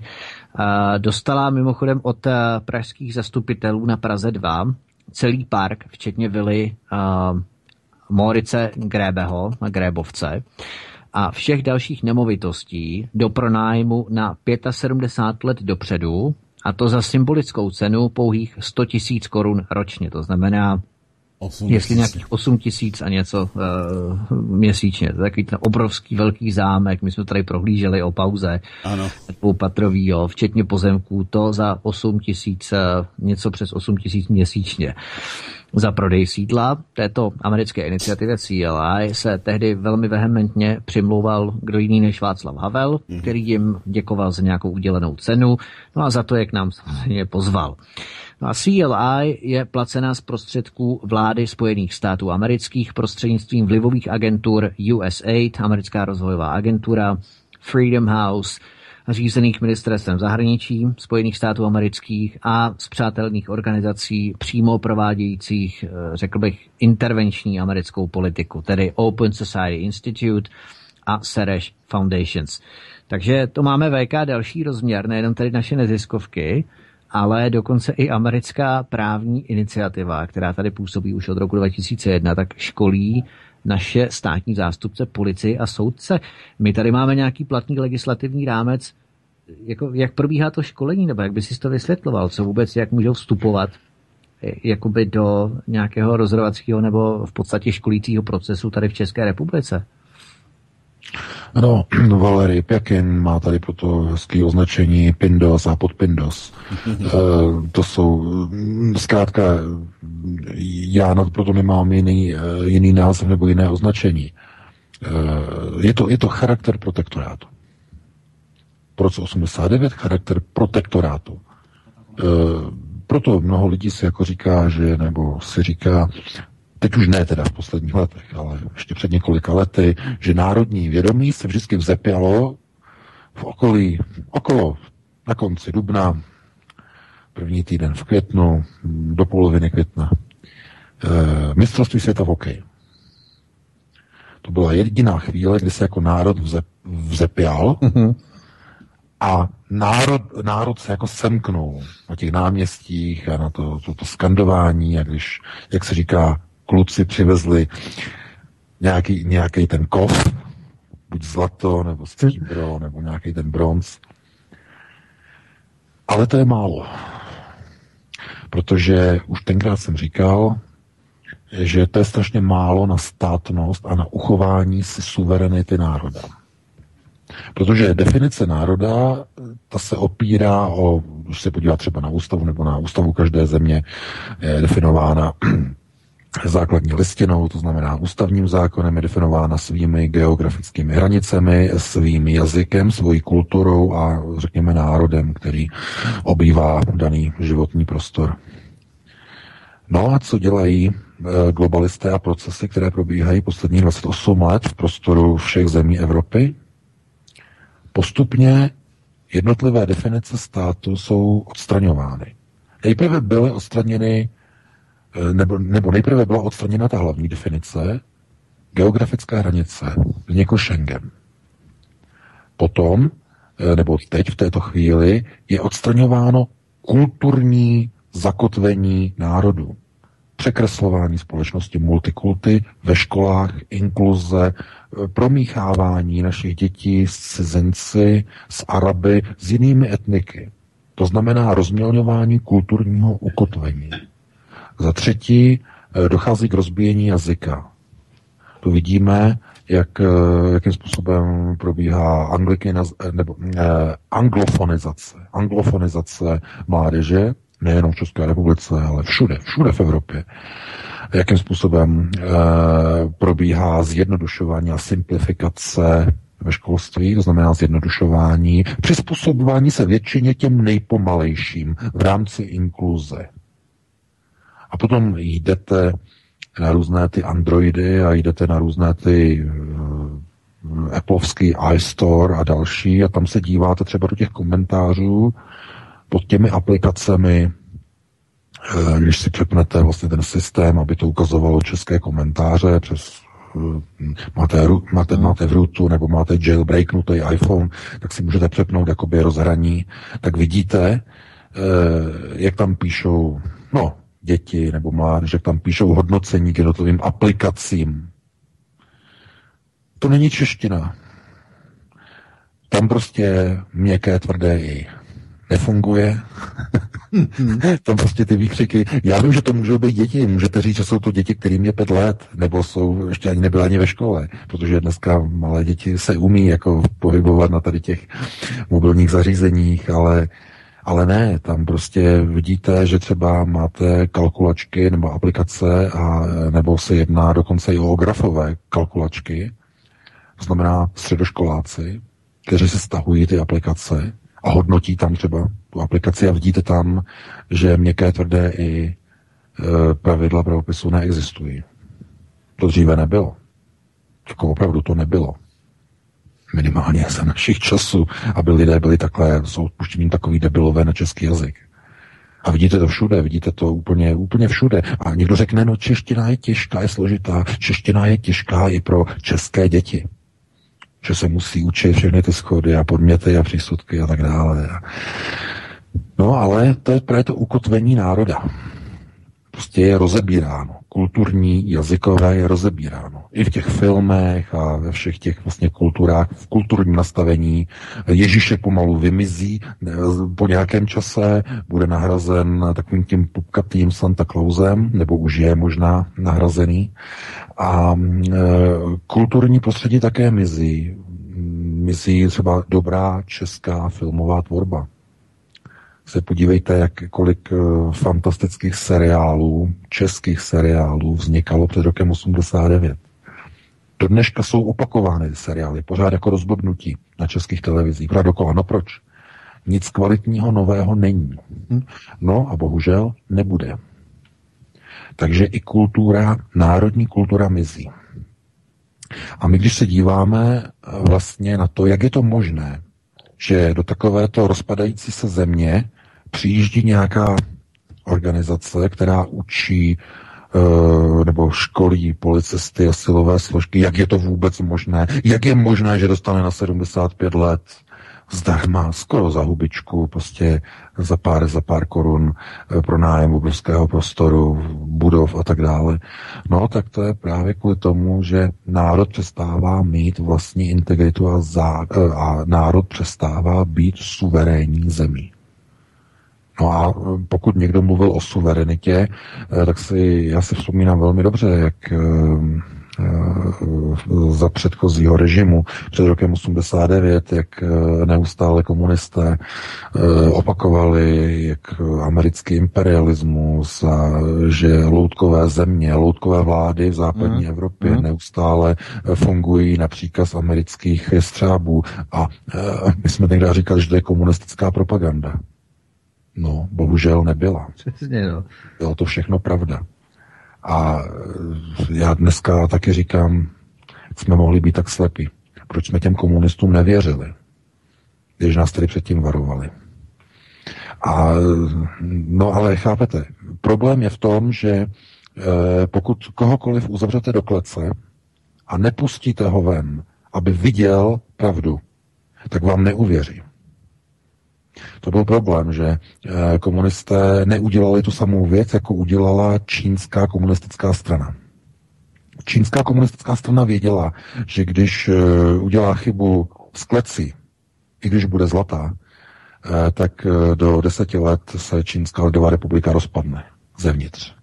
Takže proto Čína uvolnila hranice a koncem 80. let otevřela úplně stavidla Číňani mohli volně e, prostě proudit a opouštět Čínskou lidovou republiku e, úplně bez omezení.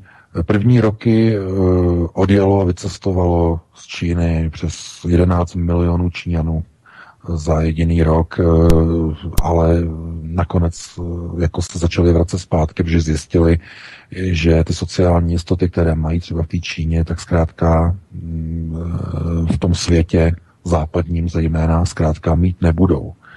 A samozřejmě, že mnoho Číňanů se takzvaně realizovalo na západě a zůstali na západě, ale co je zajímavé, uchovávají si pevné vazby se svojí zemí.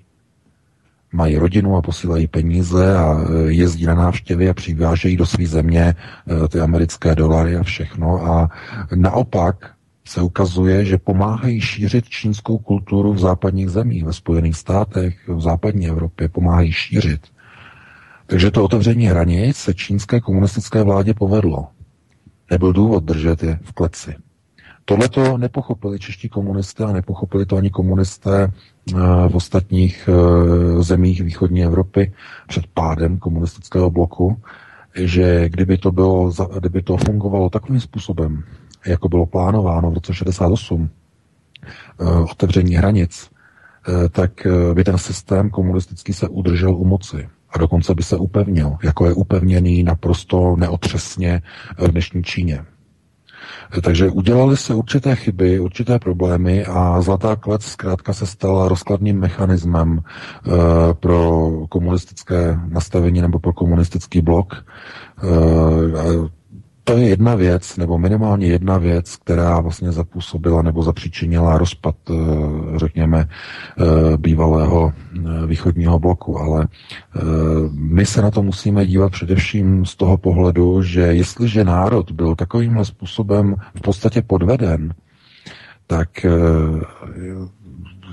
jak, jaká bude na to reakce? Jaká bude reakce lidí na to, že to, co bylo slibováno v roce 90 Václavem Havlem, respektive v roce 89 eh, na tribuně Melantrichu, že eh, se nebude zdražovat a že lidé nemusí mít strach o své důchody a sociální jistoty, to pochopitelně tenkrát nebyla pravda. To už bylo dávno rozhodnuto, že to bude úplně jinak a že země půjde směrem k tvrdému, nekompromisnímu kapitalismu. Čínští komunisté to zaregistrovali, k čemu má dojít.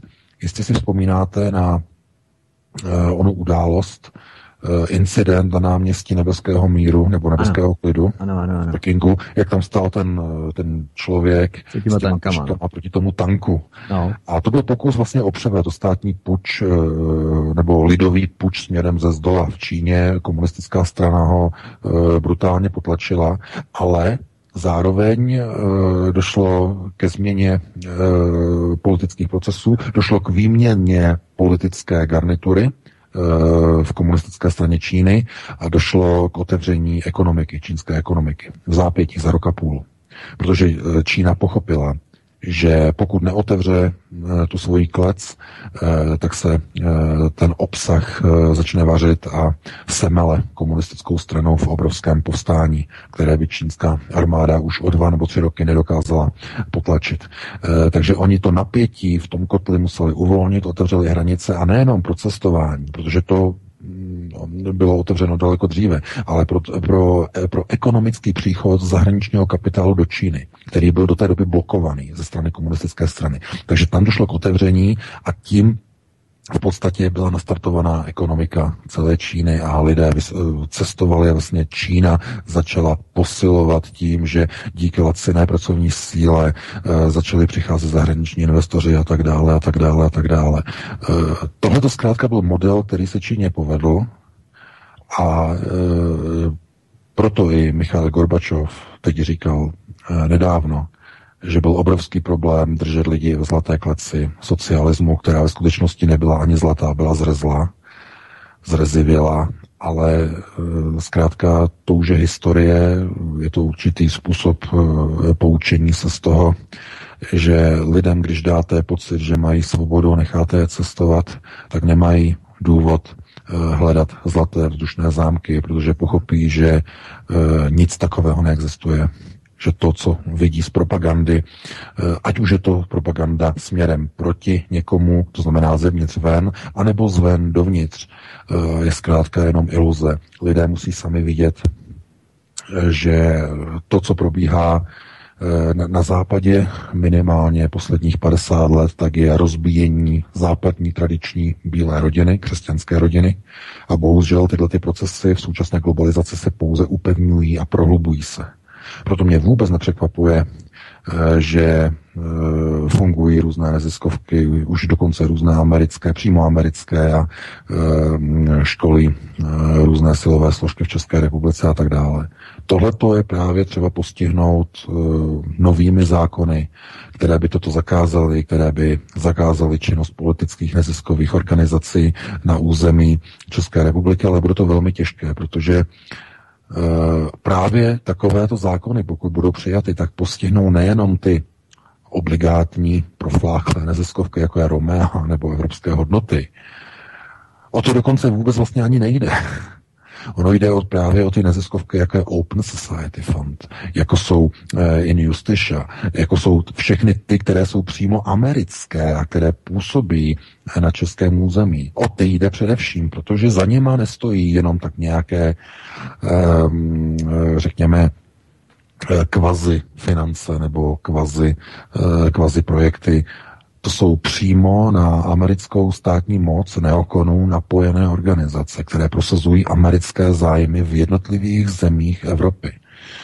A přijmout takový zákon bude znamenat jít do války s americkou státní mocí, s americkými neokony, proti jejich nástrojům v České republice. E, proto musí to být dobře připravené a já se obávám, že bude to velmi těžké, bude to velmi komplikované a musí si i lidé uvnitř SPD dávat velký pozor, protože pokud američané uvidí, eh, že by mohli přijít o tuto obrovskou moc v České republice, která jim umožňuje měnit politické systémy, aniž by se účastnili voleb. To znamená skrze lobbying přes neziskové organizace. Pokud by o tento nástroj manipulační měli přijít, tak by jim stálo za to i na šestém stupni odporového gradientu vyřešit některé problémy, různé nehody, nešťastná úmrtí, události, infarkty, které by se mohly stát některým politikům v SPD a tak dále a tak dále. To je jejich práce, to oni umí dělat velmi dobře. E, takže tam bude třeba být velmi opatrní a zapojit do toho i určité, řekněme, určité ochrany na úrovni eh, rozvědky a kontrarozvědky, protože jakmile se bude blížit k tomuto, jenom k projednávání o takovém zákonu v poslanecké sněmovně, tak eh, okamžitě mnoho lidí, kteří se v tom budou angažovat, bude vystaveno velmi značnému eh, i fyzickému nebezpečí, že by mohli přijít někde k nějaké nehodě. Protože na konci takového zákona by bylo zkrátka useknutí několika chapadel oné nadnárodní chobotnice a e, to se neobejde bez e, příkladné nebo příslušné odezvy a velmi brutální odezvy. Takže já bych jenom ti teď předal slovo Vítku, aby si také k tomu něco řekl, protože e, všechno to, co vidíme, je jenom charakter jakéhosi nastavení země, státu, která má charakter nebo typický charakter eh, protektorátní republiky, protektorátního útvaru, eh, který si nevládne, kterému vládnou, nebo který je kontrolován a ovládán různými zákulis, zákulisními a nikým nevolenými organizacemi. Proč oni by uh, zakládali České republice nějakou politickou stranu? Svoji vlastní, v uvozovkách americkou, z amerických peněz. Proč by to dělali? Oni nalijou do zhruba 50 českých neziskovek každému trochu. V úhrnu jsou to třeba desítky milionů dolarů, ale když to rozdělí mezi 50 neziskovek, tak je to nic. A ani kontrolní finanční úřady se nad tím nepozastaví. Protože když je to rozdrobené do tolika málo částek, poměrně ne tak velkých, ale do mnoha a mnoha neziskových subjektů, tak si toho nikdo nevšimne. Nikdo to nepovažuje za problém. No ale když takové organizace fungují 20, 25, 28 let v zemi, no tak najednou vidíte, že jak hluboko jsou zakořeněné, jak ovládají jednotlivé politické strany, partaje.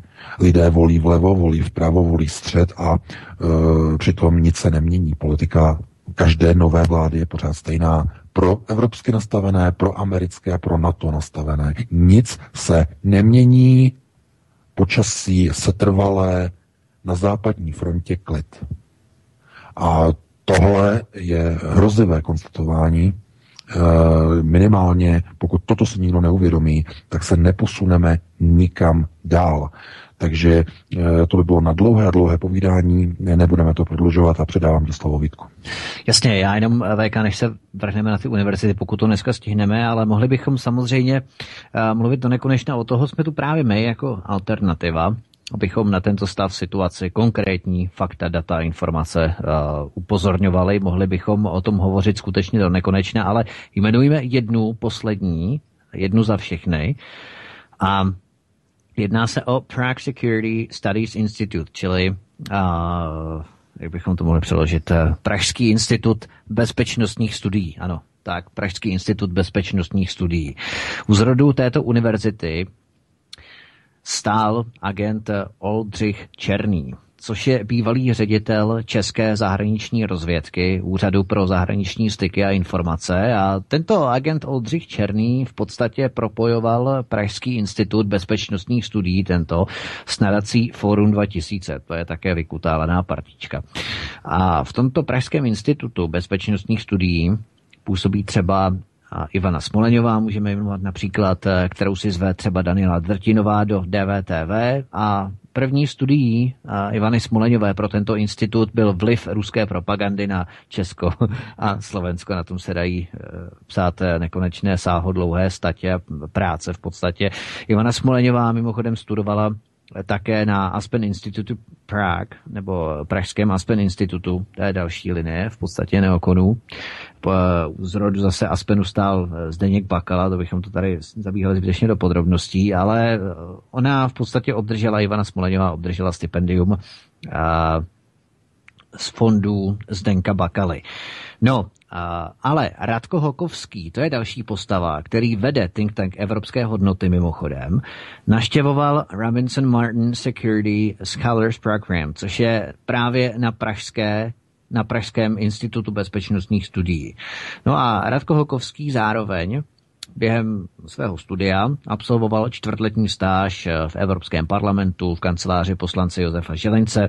Na pozvání Ministerstva zahraničí Spojených států amerických absolvoval eh, program pro mladé evropské vůdce o aktuálních sociálních, politických a ekonomických otázkách Ameriky, bychom to mohli volně přeložit. A ten uh, International Visitor Leadership, v rámci kterého to bylo prováděno, tak studovala třeba i teď dnes už expremiérka Polska Beata Šidlová mimochodem. No a samozřejmě bychom tady mluvi, mohli mluvit o sponzorech tohoto Pražského institutu bezpečnostních studií, tam je třeba americká ambasáda v Praze, Open Society Foundations, George Sereše, izraelské velvyslanectví, no a Atlantic Council of the United States, což je lobistická organizace, ta se podílela na přípravě projektu TTIP třeba. Jo, máme tady lobovala třeba za dosazení Arzeny Jaceňuka, myslím, do funkce premiéra na Ukrajině.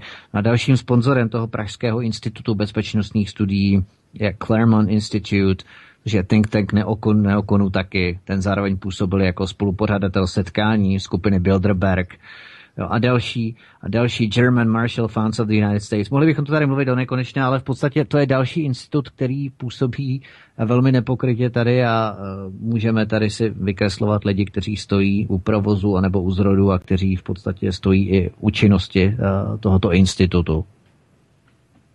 Já bych chtěl jenom říct, že účastníci tady toho amerického leadership eh, programu, to jsou právě ti tzv. podpindos. Ti, kteří, ti, kteří vykonávají cizí vůli, cizí státní moci eh, ve svém životním nebo prostoru. Oni jedou na, uh, oni jedou na leadership, oni jedou uh, na program, na studijní program, tam zůstanou čtvrt roku, půl roku, dostanou instrukce, dostanou finance, dostanou přístup uh, k určitým, hmm. řekněme, uh, bezpečnostním materiálům, dostanou kontakty na určité osoby, na které se mají obracet, když budou potřebovat, nebo když se dostanou do problémů. Jsou takzvané hitlisty. Eh, hitlisty ne ve smyslu likvidace, ale hitlist eh, v smyslu je problém, je třeba kontaktovat toto číslo, toto číslo a tak dále a tak dále. Ano, pro lidi, kteří se tímto nezabývají, tak to připadá jako něco neuvěřitelného, že země je prostoupená Eh, nebo mocenské uchopení v zemi je prostoupeno tolika lidmi, kteří jsou skutečně napojeni a představují bezpečnostní riziko svým napojením na zahraniční mocenské složky. A nikdo proti tomu nic nedělá. A eh, minimálně, když se na to díváte, tak eh, si každý řekne otázku, v souvislosti s těmi školeními těch policistů, jak je to možné, že nějaká americká neziskovka jako říká českým policistům a no, českým, já nevím, detektivům, eh, jako jak se mají prostě chovat, jak mají kde postupovat, jaké věci mají používat. Eh, Tohle je něco neuvěřitelného ve velkých zemích. Něco takového by nebylo možné v suverénních zemích, jako třeba Rusko. Prostě se těžko dovedete představit. I když oni tam zkoušeli, američané. Jako jo, taky dělá tady ta školení, ale hodně rychle se spálili. Hmm. Protože na to skočila hned FSB a hned je zakázala, hned byl z toho, jak se říká, poplach. Ale, nebo to samé ani američané toto nedovolí, aby se dělo u nich, že by třeba ruská ambasáda dávala peníze americké neziskovce, která by si potom udělala přednášku hmm. na půdě amerického kongresu. Tam, skočí, tam stačí jenom se setkat s panem Kyseljakem, jak to činil Michael a... Flynn a už je oheň na střeše, jo. Už je oheň na střeše, už to, má, už to má ruky. FBI a už to mají v ruce. Ale přitom v obráceném gardu to probíhá úplně normálně v České republice. České neziskovky, které jsou sponzorované americkou ambasádou a nejenom americkou, ale izraelskou a německou a norskou eh, a britskou, tak eh, pořádají přednášky na půdě českého parlamentu. Jsou ty různé bezpečnostní přednášky evropských hodnot. Mm. Všichni si najděte si je na YouTube, na internetu. Jo, chápete? Eh, Tohle to, kdyby v obráceném gardu proběhlo ve Spojených státech, že by nějaká americká neziskovka, která by byla sponzorovaná Ruskem, že by se nějaká americká neziskovka dala dole do patičky webu logo ruské ambasády, náš sponzor. Dovedete si tu absurditu představit, co by z toho bylo? Jak, jak, jaký bugr jak by okamžitě uh, byla taková organizace označená za cizího agenta, jak by okamžitě FBI se tím začala zabývat. Uh, prostě to by byl prostě obrovský poprask. Ale přitom v obráceném gardu v České republice a v dalších, uh, řekněme, evropských a hlavně východních, ale nejenom východních, ale i tady na západě, to, to, toto probíhá úplně normálně. Úplně normálně, běžně. Národní neziskovka má ve svém profilu dole logo cizích ambasád a pořádá přednášky nejenom na půdě eh, parlamentu, ale dokonce školí i policisty dané země. Hm? Proboha, to není normální. No, no. Jsou všichni blázni. To, to, chápete, to je úplně, to, to, to je nepochopitelné, nad, nad tím se musíte smát. To není normální.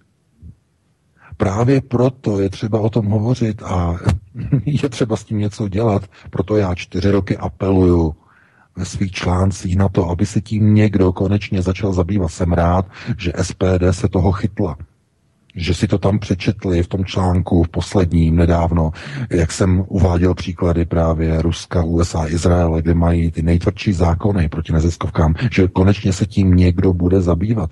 Nebo doufejme, že, si, že se tím bude zabývat. E, nicméně e, já se obávám, že to už bude hašení hořícího požáru 10 minut po 12.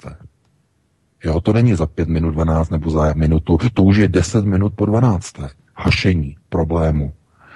Protože odpor bude obrovský. Odpor již dnes e, zmanipulovaných a skooptovaných politiků, kteří jsou ovládáni neziskovým sektorem a nacházejí se v poslanecké sněmovně, nacházejí se ve všech stranách, ve všech stranách, které se dostaly do parlamentu, vytvoří proti takovému zákonu který by reguloval neziskovky, vytvoří obrovský blok. Obrovský. Protože ti, kteří budou ten zákon schvalovat, už jsou takzvaně zglajšaltovaní, jsou znacifikovaní. jsou plně po 28 letech ovládání americkou mocí a vytvoří proti tomu obrovský blok. Takže uvidíme, uvidíme, mm, jak to všechno dopadne. Já ti předám slovo, Vítku, aby jsme se pustili ještě do jednoho tématu.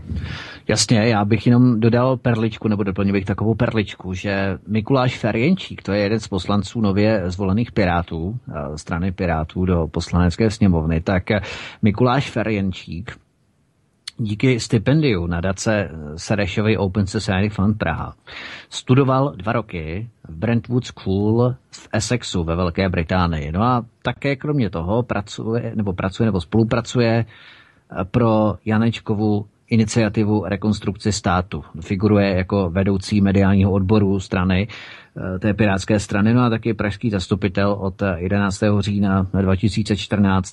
V podstatě my jsme si minulý pořad eh, předestírali v podstatě ty vazby, jakým způsobem eh, Open Society Fund Praha spolupracuje mají tam i logo provázané s Janečkovou rekonstrukcí státu. A mimochodem sestra pana Ferjenčíka Olga Richterová se také stala od 21. října tohoto roku 2017 poslankyní parlamentu České republiky. Tak to je jenom, když si postupně budeme procházet ty politiky, kdo kam jezdí, za čí peníze studuje a tak dále. Ale já bych jenom doplnil uh, ohledně těch ruských agentů všech, tak abychom si nějakým způsobem to vyjádřili na nějakých exaktních číslech. Ať je to třeba SVR, čili služba vnější rozvědky, nebo FSB, čili Federální služba bezpečnosti, nebo GRU, to je hlavní rozvědková zpráva, tak eh, podle oficiálních údajů u nás působí na ruském velvyslanectví 43 ruských diplomatů, 76 administrativně technických pracovníků, dva generální konzuláty, zaměstnávají dál 8 diplomatů a 10 administrativně technických pracovníků. No a celkem je to 137 osob z Ruské federace. To jsou oficiální příslušníci samozřejmě. Jo? Zároveň každá velmoc má svoje pracovníky, co mají, kteří mají svoje diplomatické krytí, mnoho osob, kteří mají svoje obchodní krytí že? a tak dál. Některé novináře, kteří pracují pro spravodajské služby daného státu. Čili ty možnosti, jakým způsobem zasahovat do chodu vnitrostátních záležitostí nebo jak tyto procesy ovlivňovat, je Eh, celá řada samozřejmě, ale máme tady těch oficiálně 137 a kvůli tomu se dělá takový humbuk neskutečný ohledně ruských agentů, nebo jak tomu máme rozumět? Eh, no, já bych tomu chtěl říct především to, že ono vůbec ani nezáleží na počtech eh, těchto těch, já tomu říkám, výkonných technických pracovníků, ať už jsou to operátoři, zpravodajci, nebo jsou to diplomaté, nebo techničtí pracovníci, nebo administrativní pracovníci, mm, eh, protože tam jde spíš o objem prostředků, které tyto ambasády pumpují do neziskového sektoru v dané zemi. Protože ten ovlivňuje vnitřní politické procesy. Můžete mít, řeknu to takhle, Můžete mít na dané ambasádě 500 zaměstnanců, z nichž polovina budou třeba zpravodajci, kteří budou sbírat informace o dané zemi, jestli nezbrojí, jestli, já nevím, nemá něco nastaveného nějak, že by byla nepřátelská vůči dané zemi. E, prostě můžete mít obrovskou ambasádu. Ale když se podíváte na jejich čísla, e, nebo, nebo se dostanete k číslům, hmm. kolik subjektů a organizací tato ambasáda financuje, tak se dostanete ke směšnému číslu, které vůbec ani nestojí za to nějak eh, prostě ani zmiňovat nebo definovat tisíce řád za rok třeba vydá třeba, já nevím, několik eh, tisíc eur, eh, například na, já nevím, na pohoštění některých eh, u výročí třeba nějaké události nebo nějaké mezinárodní události nebo konce války, přechystá nějaké pohoštění pro některé politiky a je to veřejné a se tam, se tam pije a se tam jí se tam prostě a tak dále a tak dále. Je to, je to prostě nic. No a potom máte jinou ambasádu, třeba ani nemají tolik zaměstnanců, ale když eh, se kontrarozvědka dostane k číslům od finančního analytického útvaru, dostane se k číslům, kolik jedna určitá ambasáda poslala za uplynulý rok 2016 jednotlivým neziskovým organizacím eh, v České republice, tak se dostane k číslu 1,4 miliardy korun. Mm. 1,4 miliardy. A protože to je utajovaný údaj, já tady nemůžu specifikovat, definovat, nebudu uvádět další podrobnosti a informace. Ale pokud tohle to někomu připadá normální, tak je někde něco špatně. A je proto velmi důležité, aby se tím eh, příslušní politici začali v poslanecké sněmovně zabývat, protože tohle je rozvracení státu a prorůstání, eh, eh, ne, nikoliv prorůstání neziskového sektoru, ale vlivu cizí mocnosti skrze neziskový sektor do výkonu české politiky. A pokud po 28 letech s tím někdo nezačne něco dělat, a 28 let je dlouhá doba, eh, tak se můžeme dočkat z toho, že zkrátka budeme někde v nějaké chvíli, v nějaké situaci, eh, kdy eh, o politice, ať už domácí nebo zahraniční, vůbec nebudou rozhodovat volení zástupci ve volbách, ale neziskové organizace různé organizace, které už dnes školí a rozhodují o politických procesech, které ovlivňují školení policistů, kteří ovlivňují poradenství, jsou poradci vlády, kteří eh, ovlivňují, eh, řekněme, eh, volební nebo dokonce vládní programová prohlášení, jako bylo v roce 2013 eh, různí poradci napojení na různé organizace. To už představuje obrovské životně nebezpečné bezpečnostní riziko, kterým se musí někdo konečně zabývat. Protože, e, víte, vůbec nezáleží na počtu nějakých e, administrativních nebo i třeba diplomaticky definovaných pracovníků ambasády. Vezměte si, že jenom za minulý rok 2016 vycestovalo z České republiky 786 Eh, pracovníků do Spojených států na, za účelem přednášky. Vydělali si přes více než půl miliardy korun na svých přednáškách. Všichni těto lidé se po více než, eh, po více než šesti měsících, v průměru po šesti měsících vrátili zase do České republiky. A pokud tohle zase někomu připadá jako normální, mně to nepřipadá normální. Protože ti lidé, kteří se vrací z těch Spojených států, kteří tam vydělají za tady ty přednášky, no tak potom eh, ovlivňují třeba prezidentské kandidáty. My víme, že eh, u pěti prezidentských kandidátů jsou lidé, kteří mají napojení na Atlantic Council, kteří měli teď v poslední době dvě nebo tři dokonce přednášky ve Spojených státech. Jsou to lidé, kteří skutečně tomu danému kandidátovi posunují americké zájmy. A tohleto je ohrožování bezpečnosti České republiky. My to víme a když to víme my jako redakce napojená na zdroje kontrarozvědky, tak jestli tohle toho neví e, někteří novináři nebo dobře napojení novináři, jestliže máte novináře v České republice, kteří se dostávali k utajovaným informacím v kauze Beretta, no tak určitě se dostávají i k dalším informacím, ke kterým třeba my máme přístup a víme, k čemu dochází z hlediska financování neziskového sektoru v České republice i jakým způsobem dochází k financování lidí netransparentním způsobem skrze americké přednášky nebo přednášky, eh, řekněme, v jiných zemích, protože v poslední době je hodně v trendu jezdit na přednášky do Švýcarska, do Lichtensteinska, eh, jezdit do různých zemí, dělat přednášky. Ale Amerika je pořád na prvním místě, tam pořád se jezdí jako nejvíc e, posunovat různé dotace, finance, když je třeba zafinancovat, tak se jede udělat přednáška, e, potom se přesune přes e, různé účty a zkrátka tím způsobem dochází k ovlivňování české politiky.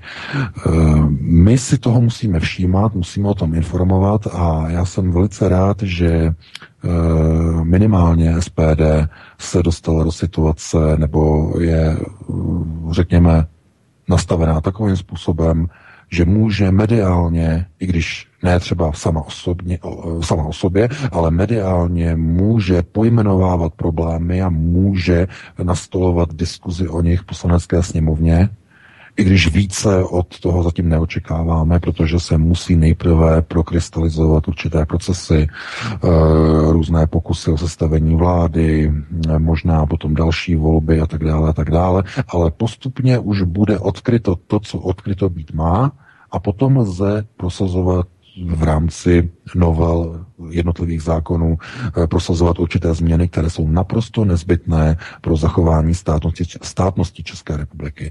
Protože to právě, o čem si hovořil Vítku, různé přednášky ze strany různých neziskovek pro různé silové složky. To je přesně důkaz a příklad rozpadu české státnosti. Tomu musí být učiněna přítrž. Takže já bych ti předal slovo Vítku ještě nakonec na zbytek druhé hodiny. No, já teda asi začnu těmi univerzitami, protože to mně přijde jako také dost eh, jako podstatná záležitost. Protože bychom si měli připomenout, že na post ministra školství, mládeže a tělovýchovy byl jmenován Robert Plaga. Už jsme ho tady částečně zmínili. Robert Plaga minulý nebo předminulý nebo před předminulý pátek. Robert Plaga dříve působil jako náměstek ministrině školství paní Valachové, náměstek pro vysoké školy vědu a výzkum. A tady bych se chtěl pozastavit, protože tohle je extrémně důležité. Na píčové pozici je dosazen člověk, který je dlouhé roky spjatý s vysokými školami, kdy si musíme uvědomit, jaké hodnoty dnešní zavedené školy, české vysoké školy, myslím, eh, podstatě obhajují. A když se podíváme na ty tři nejznámější vysoké školy v České republice, a to Univerzitu Palackého, Masarykovu a Karlovu univerzitu. Tak eh, Univerzita Palackého třeba. V roce 2017 začal projekt s názvem Inkluzivní vzdělávání pro Olomoucký kraj za 46,7 milionů korun. Neuvěřitelné. Jo? Takže kromě podpory migrace, ke které se také dostaneme za chvilku, tak i podpora inkluze je zlatý důl pro dotační tituly z Evropského sociálního fondu, protože to je jenom je eh, samozřejmě Evropský sociální fond a spolufinancování i e, z Českého ministerstva školství, mládeže a tělovýchovy. Stejně jako další projekt Univerzity Palackého v Olomouci v roce 2017 s názvem Příprava romských dětí a dětí ze sociálně marginalizovaných skupin z Olomouckého kraje a okolí na vzdělávání, pomoci, dobrovolnictví a se zohledněním spirituálních potřeb. Tak vidíte, jak jsou Romové duchovně, spirituálně naladění a tyto romské spirituální potřeby uh, vyšly bratru za 50,6 milionů korun. Je projekt Palackého univerzity. No a potom tu máme další projekt Palackého univerzity z roku 2017 s názvem Kreativní partnerství pro inkluzivní školu. Tady se jedná o to, že eh, se budou rozvíjet spolupráce umělců a dětí s inkluzí a to v rámci nematuritních zkoušek na základních a středních školách. No a tohle rozvíjení dovedností mentálně postižených dětí s umělci výjde bratru na 44,5 milionů korun. Tak to jsou asi takové ty projekty Palacké univerzity, které bych vypíchl.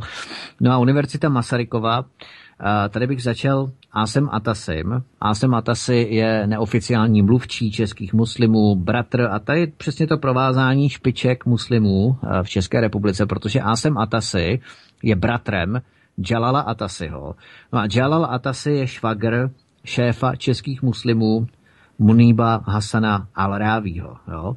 A Asem Atasi samozřejmě podporuje povstalce v Sýrii, vystupuje v České republice jako představitel syrské opozice, která je podporována ze Saudská, Saudské Arábie mimochodem a tvoří především islamističtí terorističtí, uh, islamistické teroristické skupiny. No a jak jsme si uvedli, sedí ve správní radě Islámské nadace v Brně a Asem Atasi třeba přednášel studentům pedagogiky z Masarykovy univerzity v Brně, Brně na přednášce Eh, která se uskutečnila ve středu 12. dubna 2017, aby nikdo neříkal, že si něco vymýšlíme, přímo v brněnské mešitě.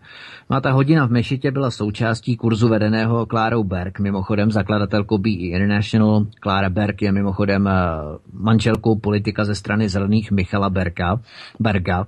Eh, v podstatě Asem Atasi kandidoval na 32. pozici v rámci strany zelených teď v parlamentních volbách, tak to je jenom k té provázanosti se stranou zelených. No a ten samotný kurz byl zaměřený na interkulturní vzdělávání a výuka byla orientovaná převážně na praktické zkušenosti a jedna z lekcí byla zaměřená právě na islám a islamofobii. No a ta organizace Be International, kde přednášel pan Asem Atasi, obhajuje syrské povstalce, třeba například proti syrské vládě, je partnerem například eh, Syrská revoluce CZ a třeba v březnu 2016 se Asem Atasi účastnil regionální části festivalu Jeden svět, kde debatoval třeba vedle Šimona Pánka z Člověka v tísně a tak dále.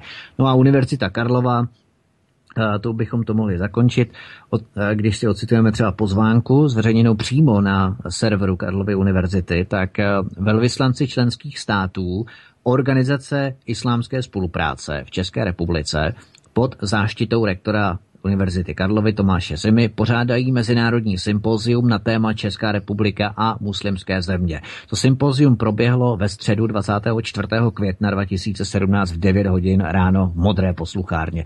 No a ta eh, organizace pro islámskou spolupráci je jakoby pokus o integraci 45 muslimských zemí, ale oni vydali jakousi káhirskou deklaraci o lidských právech a v tom 24. článku této káhirské deklarace o lidských právech, podepsanou 5. srpna v roce 2000, ne, v roce 1990, tak eh, tam se praví nebo uvádí, že Všechna práva a svobody stanovené v této deklaraci podléhají islámskému právu šaria. A článek 25 dokonce tvrdí, že islámské právo šária je jediným zdrojem pro vysvětlení nebo objasnění některého z článků deklarace. Samozřejmě v roce 2008 ty odkazy na káhirskou umluvu odškrtly nebo vyškrtly, ale Human Rights Watch třeba opakovaně je za inklinaci k šáry spolu eh, odsuzuje. To znamená, že Karlova univerzita pořádá sympozia s organizací islámské spolupráce, která se v podstatě dodnes odkazuje na právo šaria. Masarykova univerzita, Univerzita Palackého. Máme tady v podstatě tyto agendy, které prosazují naše univerzity, jenom abychom si to dokreslili na konkrétních uh, událostech nebo situacích, co vlastně všechno provádějí naše univerzity. VK ještě ještě povídej chvilku, než dám asi písničku. Jasně. Já na to budeme reagovat jenom, jenom e, takovou poznámkou. E, kromě neziskového sektoru e, je jedním z kanálů v rámci toho channelingu, to znamená přesouvání peněz z ciziny do České republiky, jsou i vysoké školy v rámci grantu. Je to způsob, jak dostat do České republiky peníze pro prosazování určitých cílů. A tohle to právě dělají různé arabské grantové programy. Oni vezmou půl miliardy korun tady a dají je, rozdělí je mezi 4, 5, 6 velkých fakult v České republice. A tam není žádná kontrola, protože to jde oficiálně na pomoc výuky tam není kontrola příjmu ani objemu, tam dokonce není na, nad tím kontrola vůbec žádná. Tam je ještě menší kontrola než přijímání peněz pro neziskové organizace, organizace v České republice. Mimochodem, jak jsme se dozvěděli teď zrovna minulý týden, že tam vůbec není žádná kontrola. Uh-huh. Tam můžete dokonce proprat tolik peněz více než v kasínu, když uh-huh. to rozdělíte do několika let. Když, jsou, když se jedná tedy o velké univerzity. No, jasně. Proto třeba ve Spojených státech podléhají veškeré vysokoškolské granty kontrole Úřadu pro národní bezpečnost. NSA schvaluje granty ze zahraničí pro americké univerzity. To je zajímavé. Chápete? Američané si nenechají svůj národ, svoji zemi rozvracet. Oni vědí, kudy můžou uh, proudit peníze pro rozvracení Spojených států. Takže přímo NSA Úřad pro národní bezpečnost kontroluje příjmy ze zahraničí pro americké univerzity. Prověřuje, kdo posílá, kolik, kam, do jaké, na jaký e, program, do jakého programu. V České republice nic takového není. Ale mimochodem, Eh, v zákoně o vysokých školách eh, z polovině 90. let tam eh, byly snahy o nasazení, řekněme, určitých mantinelů a limitů a různých velmi hloubkových kontrol pro, řekněme, financování, ale tohle to nebylo nikdy přijato a bylo to necháno na libovůli v rámci Václav Haltenga říkal, že vysoké školství musí zůstat nezávislá, nikdo mu nesmí do toho mluvit, že musí to být jako akademická půda. Ano, ano, ano. Hm? No a to bylo ono. Hm? To bylo ono. Dneska představují vysoké školy hlavní zdroj islamizace České republiky protože do nich proudí peníze, eh, řekněme, z těchto globalisticky nastavených eh, eh, zdrojů, hlavně teda z arabských zemích a skrze studenty, indoktrinaci vysokoškolských studentů se prosazuje mm, ona politika, řekněme, novoevropanství. A platí to nejenom pro arabské fondy, platí to i pro evropské fondy. Evropský sociální fond sype evropské peníze do českých vysokých škol na podporu eh, evropanství, na podporu, eh, řekněme, oné nové velké integrované Evropy. Takže ano, je v, je v tom problém, ale tohleto, aby se mohlo nějakým způsobem řešit, to znamená Eh, zamezit ovlivňování politiky a budoucnosti a charakteru národa, tak se musí, eh, řekněme, kontrolovat nejenom eh, peníze, které proudí do neziskového sektoru, ale které proudí do vysokých škol.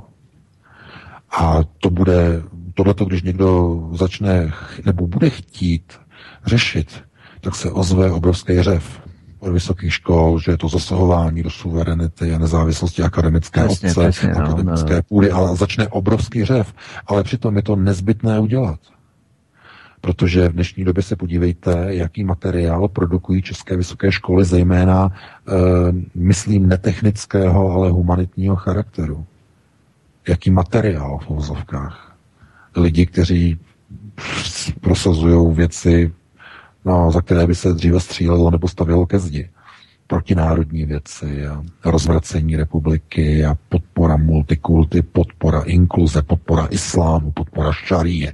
Tohle to všechno leze z vysokých škol, z humanitních. Neříkám, že ze všech, ale z těch uh, tradičně obligátně profláknutých uh, fakulta sociálních věd Praha, UK, to je, to tam, tam se říká, že tam prostě e, rostou ženským e, hijáby přímo na hlavě a e, no, chápete, ano, hmm. ono to může to být jako vtipné, ale vtipné Jasně, to vůbec jo. není, protože kromě, kromě Univerzity Karlovy tohle to samé je Masarykova univerzita, která se podílí právě na rozbíjení serveru České alternativy, na trollingu, trollingové centrum. Máme identifikováno přímo na technické sekci, na technické fakultě Masarykovy univerzity, víme o celých segmentech IP adres, které jsou používány pro trolling a pro skenování serverů a, a tak dále a tak dále. Tohle je, to je problém, je to i bezpečnostní problém, pochopitelně. Ale jak to chcete nějak prostě řešit, když uh, nikdo se tím nechce zabývat, když po 28 letech Eh, je systém, je už takzvaně hotovo. Jak eh, říkal eh, teď nedávno Sergej Lavrov, že, že už je hotovo. Že už je hotovo, že v Evropě už je hotovo, pokud jde o islamizaci, že je hotovo. A mně se to nelíbilo, nelíbilo to na ten výrok, jako že je hotovo. Já si myslím, že ještě není hotovo, i když to tomu tak někdo, nebo někomu to tak může vypřipadat, minimálně my se s tím nemůžeme spokojit a smířit. Minimálně v České republice ještě přesně není tak, hotovo. Ještě není hotovo, protože volby jasně ukázaly, že tam nějaká šance je, nějaká naděje tam je. Uh, I když zatím jenom teda taková spíš jako nadějná, než, než přesvědčivá, ale uh, pokud se neuleví, nebo takhle pokud se nepřestane v práci nebo nepoleví se v práci, tak já myslím, že příští volby můžou dopadnout velmi zajímavě. Eh, může to být eh, daleko lepší, a, ale záleží na tom, jestli se bude poctivě pracovat, jestli skutečně se budou plnit ty slibované rámce a slibované programové body, o kterých se hovořilo. Bude třeba něco prosadit, bude třeba ty základní principy a teze prosadit, regulace neziskového sektoru, e, obecné referendum. Mm, tohleto, když se podaří prosadit, tak to bude velmi, velmi dobré, ale já mám opravdu jenom jak říkám, ještě budu končit, velký otazník nad tím, že pokud dojde na jakékoliv referendum, na jakékoliv, pokud nebude v té chvíli uh, už reformovaný neziskový sektor a vysokoškolský uh, prostor, tak se může stát, že v těch referendech budou vítězit uh, přesně ty procesy, které bychom si nikdy v životě nepřáli, a to z jednoho důvodu kvůli katastrofálně nízké účasti u takových referent. To je důležité. Takže eh, jenom se nad tím zamyslete, že nejenom může někdo se sbírat podpisy, nejenom pro vystoupení z EU nebo z NATO. Může se sbírat podpisy třeba pro přijetí eura, okamžité přijetí. Nebo třeba pro přijetí dvou milionů uprchlíků. Nebo referendum pro přijetí omezení třeba nějakých občanských práv ve jménu dobrá, ve jménu něčeho. No a ty aktivisti se aktivizují, no. že jo. No. Přesně tak. Eh, no. A vzhledem k tomu, jaká je v Česku, bohužel, velmi silná knedlíková nedělní pohoda, neochota chodit k volbám, hlavně k těm volbám, které jsou e, neparlamentního charakteru. Všichni víme, jak zoufalá byla účast u evropských voleb. Kolik to bylo? 14%? Teď se nepamatuju, kolik lidí přišlo. No, 14 nebo 18, tak nějak, no, prostě no, hodně no, málo, no, no, šíleně, no, no. jo. V podstatě tam se říkalo, však kolega říkal, eh, tam šli jenom, tam šli jenom straníci. jenom straníci šli no. k volbám. Členové stran, tam Jasně. nikdo nešel k tomu, k těm volbám. No a potom se někdo diví, prosím vás, že v Evropském parlamentu jsou lidé jako třeba pan Štětina. A lidé se říkají, no jak tam může takový člověk být? Antirusky naladěný a bývalý agent STB a tak dále. Jak tam může být? No já vám to řeknu. Když přijde k volbám 14% voličů, no tak tam přijdou jenom rodinní příslušníci hmm. kandidátů, plus členové jednotlivých stran a to je všechno. A to nikomu nevadí, že jich je málo. A oni zvolí sami sebe No potom se nedivte, že tam je pan, uh, pan Štětina uh, a další a další, kteří potom prosazují proti české uh, rezoluce a odsuzující rezoluce proti České republice, že nepřijímá, nepřijímá migranty a tak dále a tak dále. No potom se tomu nemůžete divit, Jasně. když nechodíte k volbám. Tak, ale máme po deváté hodině. Tohle, já, budu, já budu končit, já jenom chci prostě zkrátka říct, že volby jsou nástrojem je to mechanismus. Mm-hmm. Ale ty nebezpečné procesy, které probíhají, to jsou ty, které jsou nebo které pocházejí od nevolených subjektů. Neziskové organizace, vysoké školy, různé granty, různé think tanky a tak dále a tak dále. S tím je třeba něco dělat. Takže já ti předávám slovo, Vítku. Přesně tak. My jsme tady nastínili podněty, různé podněty k zamyšlení, anebo třeba i možnosti, jakým způsobem se s tím vypořádávat na půdě uh, poslanecké sněmovny, tak uh, uvidíme, jaké to bude nést ovoce. Ale tyhle, tahle témata je skutečně nutné otevírat, skutečné, skutečné prode, jako uh, odebírat, odevírat a debatovat o nich, protože v podstatě, kdybychom uh, dělali nebo si mysleli, že o tom všichni vědí a nikdo o tom neví, uh, tak by to bylo ještě horší, než je aktuální stav. Takže nastolovat tu agendu a přimět lidi k tomu, aby se nad tímto stavem skutečně zamýšleli. Tak to je všechno, my už přetahujeme hodně, Pavle. Hmm. Jasně, čili dvě písničky, to je asi sedm minut, tam dám, to tak bývá vždycky. Na konci těch písniček bude telefonní číslo a Skype, na který můžete volat a pak již samozřejmě můžete se ptát pana VK, pokládat otázky. Takže zhruba tak za 10 minut, ani ne, 8 minut. Studio Plzeň. Zavolejte k nám na telefonní číslo 608 12 14 19. Nebo nám zavolejte na Skype svcs pobočka vysílání. Tak, vážení posluchači a diváci. Máme tu poslední část dnešního pořadu, eh, kterým bude vaše telefonáty, vaše námitky, vaše dotazy. Eh, telefon a Skype, mail jste slyšeli, takže teď je to pouze na vás. Samozřejmě eh, telefony budou mít trošku, trošku jakýsi, jakousi přednost. Můžete volat klidně. Tak a protože zatím teda nikdo nevolá, tak já e, dám tady otázku z mailu, která tady přišla. E, co říká pan VK na rozhodnutí soudu? Předtím se nemohli dát do jednoho poslance eh, hlasy více kandidátům na prezidenta. Teď se sice pochybovalo, ale kandidáti mohou zůstat. Příští volby budou moci poslanci dát hlas pouze jednomu kandidátovi. Když soud uznal, že poslanci mohli dát hlas pouze jednomu kandidátovi, jak to, že nemusí kandidáti, kterých se to týkalo, odstoupit? Ano, to je ta známé rozhodnutí ústavního soudu. Eh, co ty na to? Hmm. No já se na to dívám tak, že třeba hlavním úkolem je odstranit Miloše Zemana. To je hlavní bojový úkol, mm, který dostali v České republice mm, ti, kteří uh, v podstatě chtějí vrátit nebo překormidlovat uh, ono, řekněme, středoevropské napojení České republiky směrem uh, na euroazijskou úroveň globalizace, to znamená ono propojení západ východ a dálný východ. Berlín, Moskva, Peking. To je, pro, to je ten důvod, proč eh, určité ty kruhy, které kontrolují eh, právě ty mocenské silové složky, o kterých jsme mluvili v prvních dvou hodinách, proč američtí nákladně se snaží eh, v podstatě zmobilizovat všechny procesy v České republice tak, aby byl Miloš Zeman odstraněn. Proto je třeba najít nebo povolit všem kandidátům proti Zemanovi. Proto jsou školení na ministerstvu vnitra. To, je, to všechno zapadá do jednoho obrazu. Hlavním úkolem všech Pindos a podpindos v České republice je odstranění Miloše Zemana.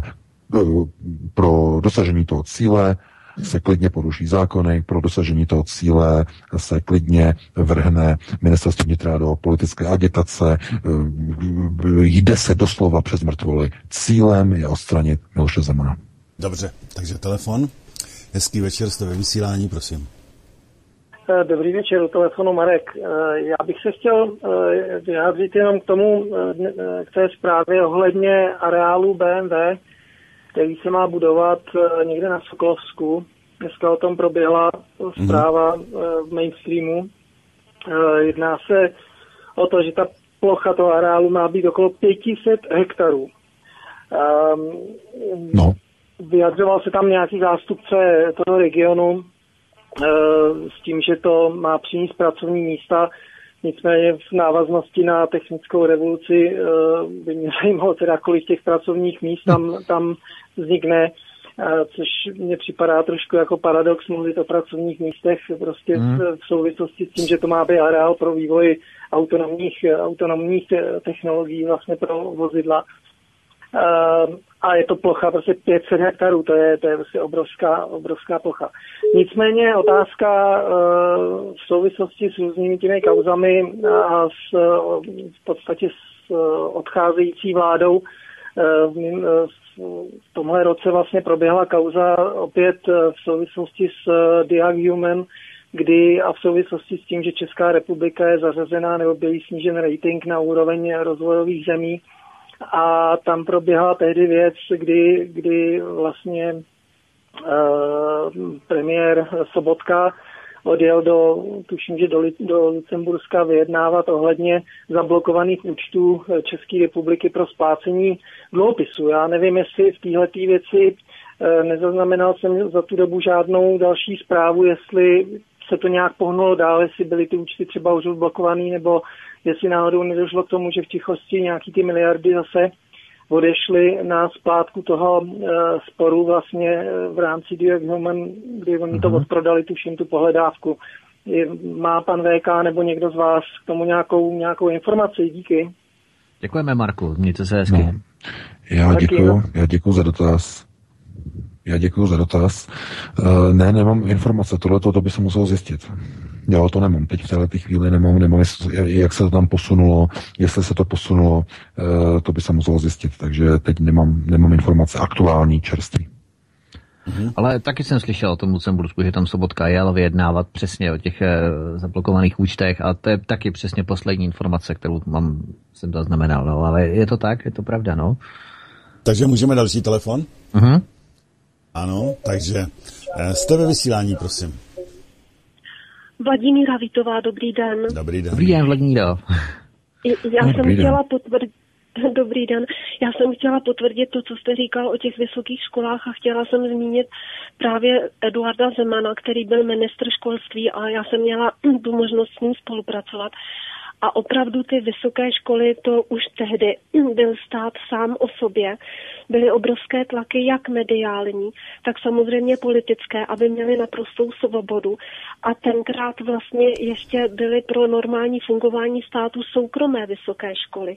Tenkrát byl největší atak z těch státních vysokých škol a nebylo vůbec možné o tom někde napsat nebo říct to až právě se vznikem alternativních médií. Taky Vítek dělal rozhovor s Eduardem Zemanem, než zemřel a to v podstatě bylo poprvé, kdy se vůbec mohl nějak vyjádřit, jinak vůbec nebyla možnost kdekoliv tyhle věci prezentovat. A ještě jsem chtěla říci, že tam eh, taky jsme pak zjistili vlastně, když končilo to funkční období vlády premiéra Miloše Zemana, že různé ty nadnárodní eh, koncerny si kupují prostor v médiích a dávají tam obrovské částky na propagaci, ale součástí toho je, že ta média samozřejmě budou psát určitým způsobem. Tak jenom jsem chtěla potvrdit, hmm. že opravdu je to od roku 89 a pokročilo to do takových rozměrů, protože jsem byla v té vládě a viděla jsem to, že fakt tady hmm. ta vláda nefunguje. To je jenom vláda pro parádu. A pak jsem chtěla říct ještě, že to budeme mít také pořád na svobodné vysílači. My jsme minulý týden byli právě na Masarykově univerzitě. Oni hmm. tam dělají Masarykovy debaty a bylo to téma, jestli je pro naši zemi vhodné vystoupit z NATO. Ano, to jsem od vás četl. No. Já taky, to je a zajímavý. A ti posluchači opravdu oni se chovali velmi slušně, ale my jsme tam předkládali s panem Wagnerem argumenty, ta protistrana vůbec ne, jenom tam říkali lidská práva a oni už mají na to tak vycvičený uši. Hmm. Oni jako ani se netvářili nijak, to bylo, jak když se po nich stýká, jako fakt, když se hází hrách na zeď. Takže jsem chtěla potvrdit všechna vaše hmm. slova, hmm. pane VK, do slova a do písmene. Hmm. Je to, to tak, tak no. je. Děkujeme, Bohužel, mějte se hezky. Ano, děkujeme, děkujeme. Naschledanou. Já to, tohle to jenom, bohužel musím jenom smutně jako potvrdit, jako my tady neříkáme nějaké pohádky, nebo nepřeháníme, nebo že bychom něco vykreslovali úplně do černa, než, nebo více, než by bylo nutné.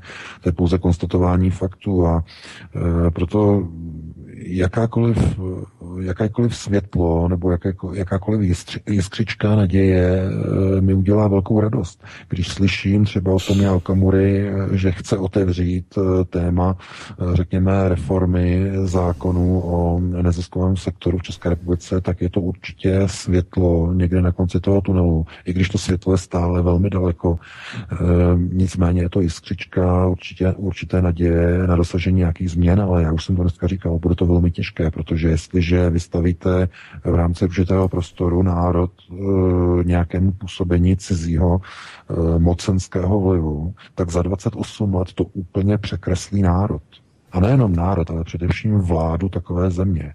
A potom vznikají takové věci, jako že třeba europoslanci eh, prosazují v Evropském parlamentu eh, rezoluce proti České republice, jako se stalo teď nedávno, eh, s ohledem na nepřijímání migrantů. Nebo dojde k tomu, že zkrátka politici zkrát, jsou jakoby, jakoby indoktrinováni přes neziskové organizace. Takže tohle to všechno je smutné a já jenom potvrzuji to, co teď bylo řečeno i e, z telefonu paní posluchačky, ale bohužel je to tak. No. Hmm, je to tak. Já teda beru další uh, telefon, hmm. který tady čeká, takže hezký večer, můžete mluvit. Dobrý, dobrý večer, přeju pánové. Tady je Petr od Opavy. Prosím vás, eh, pod, co mi jiného zbývá, než potvrdit předcházející prostě posluchačku, protože prosím vás, český národ si nic jiného nezaslouží. Teď si to vente, tady je, každého zajímá jenom to, kde mm-hmm. sehnat levnou půjčku, kde mm-hmm. sehnat dneska levné maslo, levné vajíčka a podobně, ale já jsem jeden z těch, který vás poslouchá už moc, moc dlouho. A když přijdu mezi kolegy, mezi kolegyně a začnu mluvit o politice, tak si na mě dívají jak na blázna. Prostě světa, tady že? opravdu, tady prostě opravdu v tomto národě je úplně zbytečné se bavit o nějaké hrdosti české anebo podobně. To už prostě padlo. Oni jsou schopni, prosím vás, já si myslím, až tady budou ti, ti, ti, ti no ti vrázy, co tu jsou, prosím vás, oni přejdou na jejich víru 90%. Oni jsou toho schopní. Ty to je hruza. To je opravdu hruza, co to, kde jsme došli za 28 roku, nebo kolik to je. Já mám prosím vás ještě jeden dotaz, pane Veka. Eh, prosím vás, teď, v minulých dnech, myslím, že včera nebo předevčírem, mm-hmm. zazněla zpráva, že v Iráku popravili 36 nebo 38 teroristů. Prosím vás, jak se k tomu postavila e, ta veřejnost ve světě, kdy to odsuzovali. Ježíš Maria, kde to jsme? Ty to byly vrazy, které pověsili. Takže to je asi všechno. Já vám přeju hezký zbytek večera a posluchačům taky. Naschledanou. Zdravíme naopak, naopak se hezky. Tak. No, děkuji za dotaz. No, k tomu řeknu jednu věc. Eh, tohleto, eh, tohleto není názor, to, že to byly vrazy, že to někdo odsuzuje, eh, to není názor obyčejných lidí. To je názor mediokracie. Systému demokracie, která je řízena médií. To je západní demokracie. Ehm, teda, no taky, ale západní mediokracie. No a systém mediokracie je nastavený tak, jak je nastavený vítání uprchlíků, vítání migrantů, ochraňování e, takzvaných povstalců v Sýrii, kteří v skutečnosti jsou teroristé. E, to je přesně ten mediokratický model. To znamená, mediokracie říká, že je to špatné, že je tam popravili, že to je nelidské. To je mediokratický eh, řekněme, model, který je jakoby skrze televizní obrazovky, skrze internet, je, je vysílaný směrem e, ke konzumentům mediálních informací, ale já bych to negeneralizoval a neřekl bych, že je to názor obyčejných občanů. To snad doufejme, doufejme, že ne.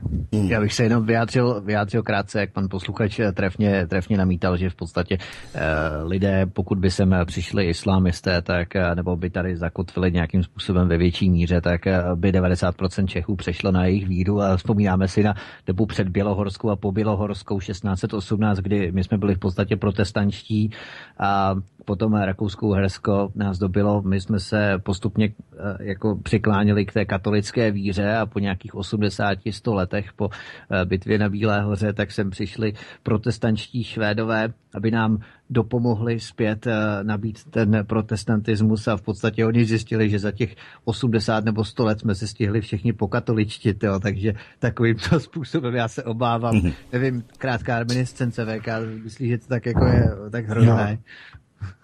Eh, ne, ne, já proč mluvit o 30 leté válce?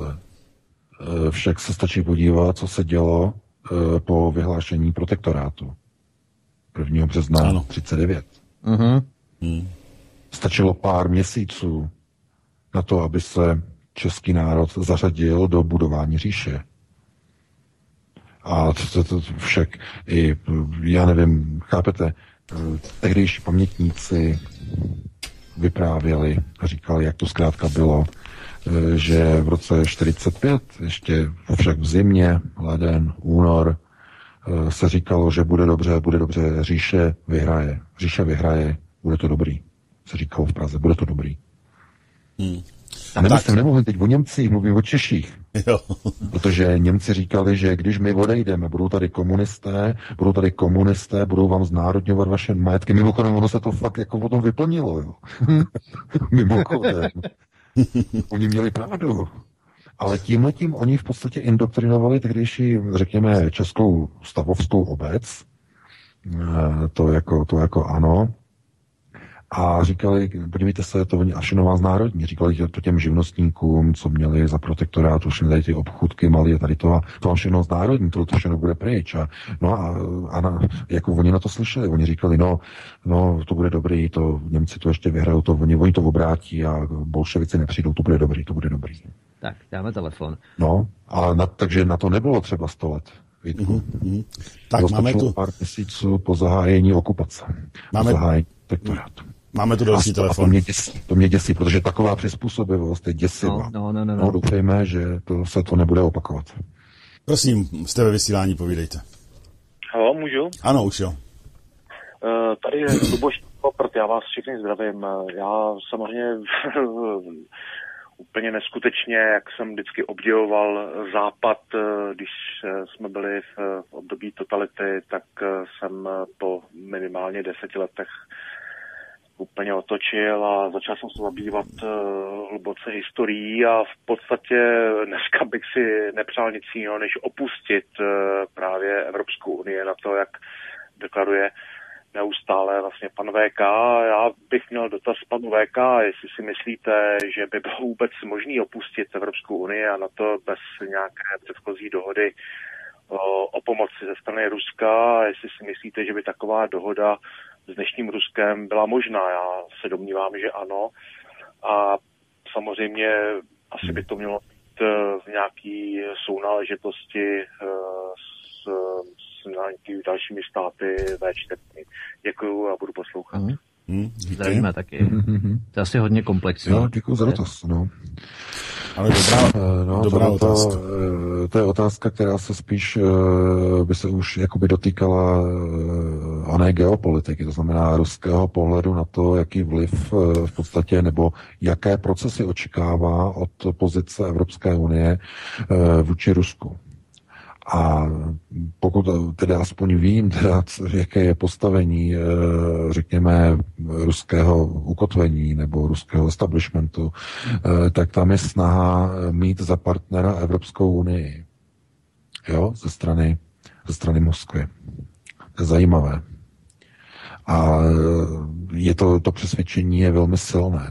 Je přímo ukotvené vlastně v tom projevu, který měl Vladimir Putin v roce 2013. No to bylo ještě před Majdanem. Ještě před Majdanem měl tenkrát vlastně ten projev eh, a říkal, eh, že vlastně Rusko hledá silného eh, unitárního, jednolitého, jednolitého partnera na svých západních hranicích Evropskou unii.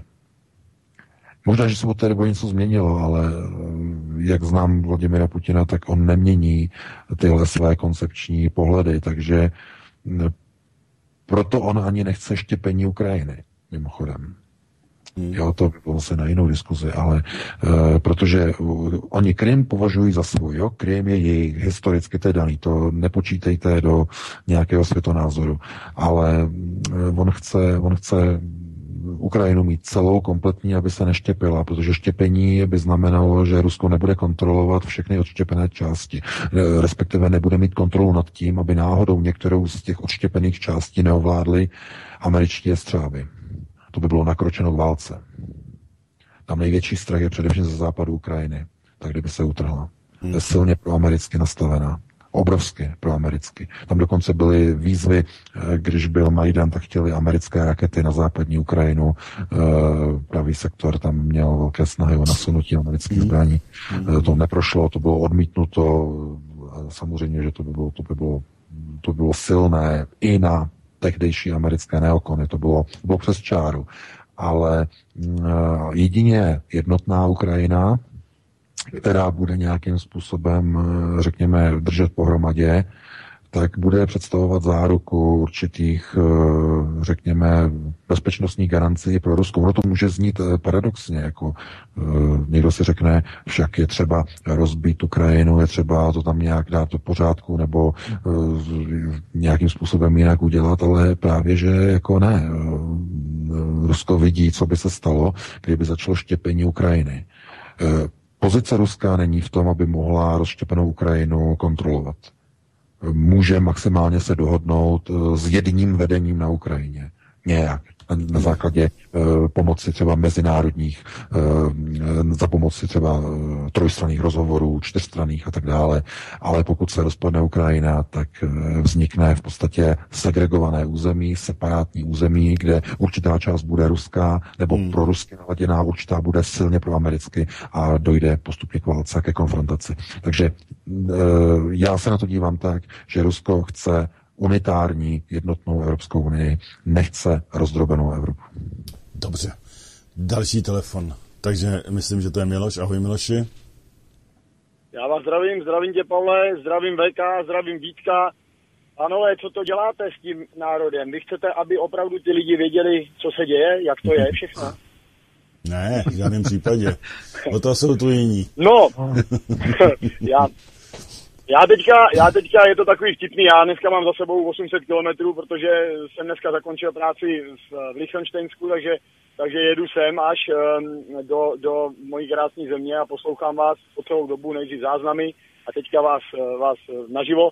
Teďka právě stojím u syntézie explozie, eh, což je podnik, který zprivatizoval pan Babiš, takže tady teďka stojím, koukám tady na, zapalkoval jsem si, abych, abych nerušil, protože mám ještě pět kilometrů domů v Pardubicích takže to je Babišova továrna tady. Pracovalo tady dřív asi 11 tisíc lidí, dneska tady je prázdno, jsou tady asi tisícovka, pronajímají se budovy. To je jenom mimo. Tak, tak um, panové, Vítku, perfektní, to je pokladnice, eh, rozbor systému mocných. Pavel výborně se vypořádává s lidmi, kteří občas tam křičejí takový nesmysly a někdy, někdy za to ani nemůžou. VK informace špičkový, který ty lidi prostě by měli vnímat a je potřeba ten svobodný vysílač psát tím mápnem na ty chodníky, ať nás soudějí nebo nesoudějí, aby ty lidi k těm informacím přišli. Takže budeme muset asi začít makat na ulicích, eh, aby právě ti lidé jako VK, Vítek a svobodný vysílač mohli ovlivňovat to myšlení lidí svobodnýma informacemi. To je rozdíl vůči tomu ČT. A teďka uh, k věci. Tak, uh, No tak dobře, tak zas, zas tak hrozný to není, ale já Povídej, vím. nemáme moc času, Miloši. No. Dobře, VK, já s tebou souhlasím v těch informacích, mnoho nemůžu prověřit, ale všechno tak naznačuje, nebo vypadá tak, že to tak je, jak říkáš. Chci říct jednu důležitou věc, ale a podstatnou, která je tady dějinou událostí systém politických stran je prostě u, je mrtvej. Ten systém nefunguje. Pouze v případě, že by politické strany říkali, toto chceme změnit, připravíme zákon a vy si ho jako lidé schválíte v referendu. Pak by to mohlo teoreticky fungovat, ale musela by tam být možnost uh, mediálních debat. Neexistuje už model, kdy někdo jako Okamura bude říkat, já něco změním a potom se rozpadne třikrát a otráví všechny lidi okolo. Takže takhle to už vypadat nesmí. Já jenom chci říct, eh, VK, jestli souhlasíš se mnou s tím, že uh, pokud lidé nepřevezmou zákonodárnou moc, a to už ať sami, anebo skrze teda eh, nabídku partají nějakých změn, kdy ta partaj bude říkat, ano, toto nabízíme, toto je konkrétní zákon a lidé schvalte si ho v referendu. Protože pokud se, pokud se tohle nestane, tak ty elity tady budují ten systém tisíce let, tisíce let prostí lidé pouze makají, držej hubu, nadávají v hospodách a pár, pár lidí organizuje už dneska díky tomu, eh, co se jim povedlo, tak organizuje celý svět a řídí ekonomiky skrze bankovní systém. To je všechno, budu vás poslouchat, díky moc za vaši práci a hodně sil, pánové, Super. a ať, ať rostou naše, naše stavy. Ahoj, naschle. ahoj, ahoj, ahoj. Taky. Ty referenda, jestli můžu já, ty, ty jsi to tam říkal dobře kvůli tím referendum, já jsem úplně stejného názoru, že chtít referendum bez toho, aby nejdřív došlo k nějaké reformě, jak si říkal, školství nebo čehokoliv jiného, já říkám lidského vědomí, aby došlo k reformě, tak to by byl ohromný průšvih, protože oni by si opravdu protlačili to, co e, vlastně oni chtí. To je přesně ono, já s tím naprosto souhlasím, Beka. Prosím. No, já jsem na to upozorňoval. No. Však jsem říkal, že e, to je hrozba přímé demokracie. No. Jo, to je ta hrozba, protože hm, e, to, že dáte to, že dáte prostě lidem možnost volby u referenda, to znamená, aby sami si rozhodovali o zákonech, to ještě neznamená, že budou přijímány dobré, dobré zákony. A to z toho důvodu, že mnoho lidí nemá návyk chodit vůbec eh, k volebním procesům, k volbám jako takovým. Eh, já, já právě se dívám na ty zoufalé účasti u různých typů voleb v České republice, na ty směšné účasti 14-18%, eh, tamhle přijde 22%, tamhle no, sotva polovina. Chápete, tohle to je, to je tragédie a ve chvíli, kdy budou referenda, probíhat jako na běžícím pásu, tak se stanou všedními. Hmm. To je to riziko. Stanou se, jako je to ve Švýcarsku mimochodem, stanou se všedními. A cokoliv se stane všedním, tak účast bude raketově padat dolů. To znamená, že ano, je docela možné, že třeba k referendu, které bude opravdu vyhypované, jak se říká, eh, to první o Evropské unii, tak přijde třeba, já nevím, řeknu 60%, 62, 63. K NATO přijde taky nějak tak podobně. Ale potom přijde třeba třetí referendum, čtvrtý, pátý, desátý, padesátý. Na u toho 50. referenda už bude účast 8,7% třeba. A kdo se bude účastnit? No půjde třeba o velmi důležitou věc, k volbám přijde v celé republice zlomek lidí, v podstatě jenom členové politických stran a prosadí si naprosto brutální zákony, které mimochodem paradoxně by v poslanecké sněmovně vůbec neprošly, nebo respektive vůbec by neměli šanci projít. Mm-hmm. Kvůli to tomu, že by nezískali dostatečnou podporu stranických partají, mimochodem. Ale u referenda projdou. Mm-hmm. Proč? Protože tam nebude žádná opozice. Protože proč? Protože opozice k těm volbám nepřijde. Hmm. Takže v tom Veka, prosím tě, hmm? jestli můžu k tomu, ano, eh, je to, je to pravda, samozřejmě. Jenom, jenom chci říct, že nejdřív musí dojít nějakému systému ano. přeměny myšlení voličů obyvatelstva. A to ano. bude... Přesně tak. A, a musí dojít, ale tež musí dojít tomu, aby ty průběh ty referendum byly, byly trochu jiné a aby se mohlo hlasovat průběžně a přes počítače. Ono to někomu kolikrát řekne, že se to nechá sfalšovat, ale eh, jsou určitý metody, jak by se to nechalo, jak by se to nechalo zabezpečit, aby to nešlo sfalšovat. Určitě víme, o který jde. Takže to je to jenom kvůli tomu, aby se to nestalo jakýmsi běžným. Jo? Člověk může potom sednout večer počítači, zamyslet se, řekne si, aha, takhle ten se mi líbí, tak já mu ten hlas vemu, dám ho někomu jinému a podobně. Jo, takzvaný průběžný volby. To je jen tak k tomu, aby eh, tady nebylo riziko a nebezpečí toho, že by se to stalo všední. A máme tu další telefon. Takže ano, tady je... Jste ve vysílání, ano, povídejte. Halo? No, tak teďko nevím. Eh, dobrý večer, já vás zdravím všechny. Já jsem jenom chtěl se zeptat, eh, jestli by pan VK nemohl pohovořit o úloze Tomáše Garika Masaryka v Hilsneriádě. Aha. No, já děkuji za dotaz, ale obávám se, že to je tak obsáhlé a výživné téma, eh, které by vydalo minimálně na hodinu povídání a tolik času bohužel nemáme. Já jsem dneska napsal článek, eh, který pojednává o právě na téma Helsneriády, na téma eh, soudního předlíčení Adama B. Bartoše. Chtěl jsem o tom dneska hovořit, ale už nevyzbyl čas.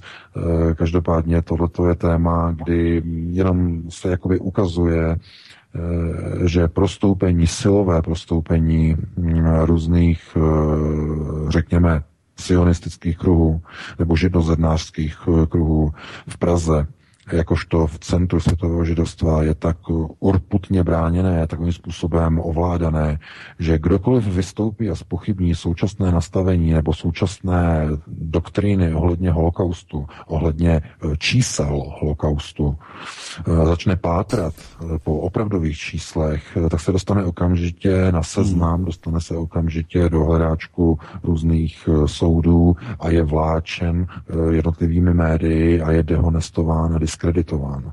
A úloha Tomáše Garika Masaryka byla taková, eh, jaká byla. On přišel od nikud, on byl členem e, vídeňské, známé vídeňské e, zednářské lože Grand Logan a, e, a on přišel a zkrátka měl určitý vliv. A měl vliv, který v podstatě fungoval jako způsobem, kdy eh, já vím, že tady už zase mi vyskakuje, že, že přetahuju, ale to je tak strašně málo času, když neustále chodí další a další telefon, já se ani nemůžu vyjádřit. Takže jenom chci říct, že to je tak velké rozsáhlé téma, kterému já bych se musel věnovat minimálně jednu další hodinu, fakt není čas. Úloha eh, Tomáše Garika Masaryka, jeho členství v Zednářské lože Vídni, vliv pražského nebo pražské židovské obce na kauzu Leopolda hmm. Helsnera je tak problematické, tak zdlouhavé, že na to opravdu není čas, já se omlouvám, ano. ale eh, tady z, redak, eh, z vysílání mě upozorňují, že už je další telefon, takže bylo by to moc dlouhé na povídání. To jsou další dva telefony. To jsou tematické pořady, to bych chtělo někam jinam. Tady do toho dřív jako i přehled, co se vlastně děje, takže zkuste pokládat Dejde, otázky no, dřív no. na to, na to, eh, co se děje momentálně. Tak, máme další telefon. Hezký večer, povídejte. Hezký, hezký večer. Já zaprvé chci ocenit vaše rádio, které je úplně super. A za druhé mám takovou, takový jakoby eh, návrh pro všechny posluchače, vyzvat je prostě k tomu, aby eh, normálně prostě šířili lásku mezi lidmi. To znamená, že dát si do pořádku nejdříve svoji rodinu, potom svoje okolí, sousedy a tak dále, mm-hmm. mezičně pomáhali prostě lidem a tak dále, ať se prostě vytvoří taková jakási pevná základna, jo, která nebude zmanipulovatelná. Jo? Tady tímto způsobem bych šel a tady bych šířil tu lásku prostě. Mm-hmm. Jo? O tom my se právě možná jako jediní snažíme na svobodném vysílači dát tu, tu lásku nebo, nebo, jak bych to řekl, ten spirit, to vědomí eh, s tou politikou spojit, protože to jsou dvě věci, které musí být spojený. Jak se utrhneme na jednu stranu nebo Přesně. na druhou, je to špatně. Nikde jinde to nedělají. Akorát myslím si, že to děláme jenom tady. A proto říkám, že svobodný vysílač je úplně jiný než všechny ostatní i alternativy. Ano. Tak, díky moc. A proto vám fakt velice fandím, ano. Mějte hmm. se hezky. Na, taky, na, taky hezky. Tak, další telefon, nebo uh, chcete na to někdo odpovědět, nebo souhlasíte se mnou, nebo ne, nebo jak je to? No, já si souhlasím, ale hmm. je třeba, jak říkám, toho času je strašně málo. Hmm. Dobře, tak vezmeme další telefon. tak, hezký večer, jste ve vysílání, povídejte. Eh, dobrý večer, ještě jednou Marek. Hmm. Já bych se chtěl zeptat ohledně, ohledně té možnosti Eh, jakým způsobem vlastně vyřešit tu situaci, co se týče eh, pokračovat s Evropskou unii, nepokračovat.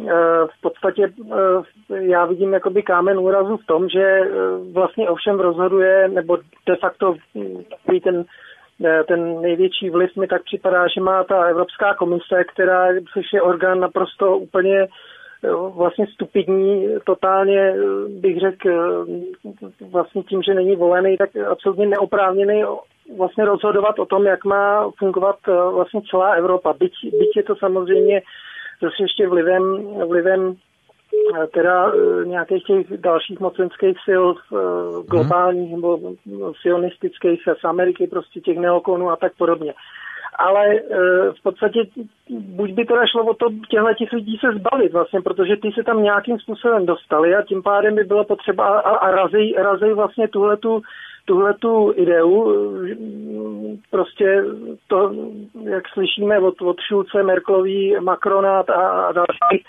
e, což, což teda, dejme tomu, e, se nám nelíbí, nechceme, takže buď se zbavit, anebo teda jít tou cestou, že by ta, ta, ta, ta Evropská unie musela projít jakousi tou reformou, vrátit se zase vlastně o nějaký ten krok zpátky do té podoby, eh, jak to bylo vlastně eh, dřív, kdy teda skutečně šlo o to, aby se obchodovalo, cestovalo tak podobně a ne, ne, nepletla se do toho tahle ta vlastně hmm. Eh, marxistická prostě idea společného jednoho národa. Děkujeme. Jestli, jo, díky. Hmm. Taky díky moc, mějte se naschledanou. Tak, povídej.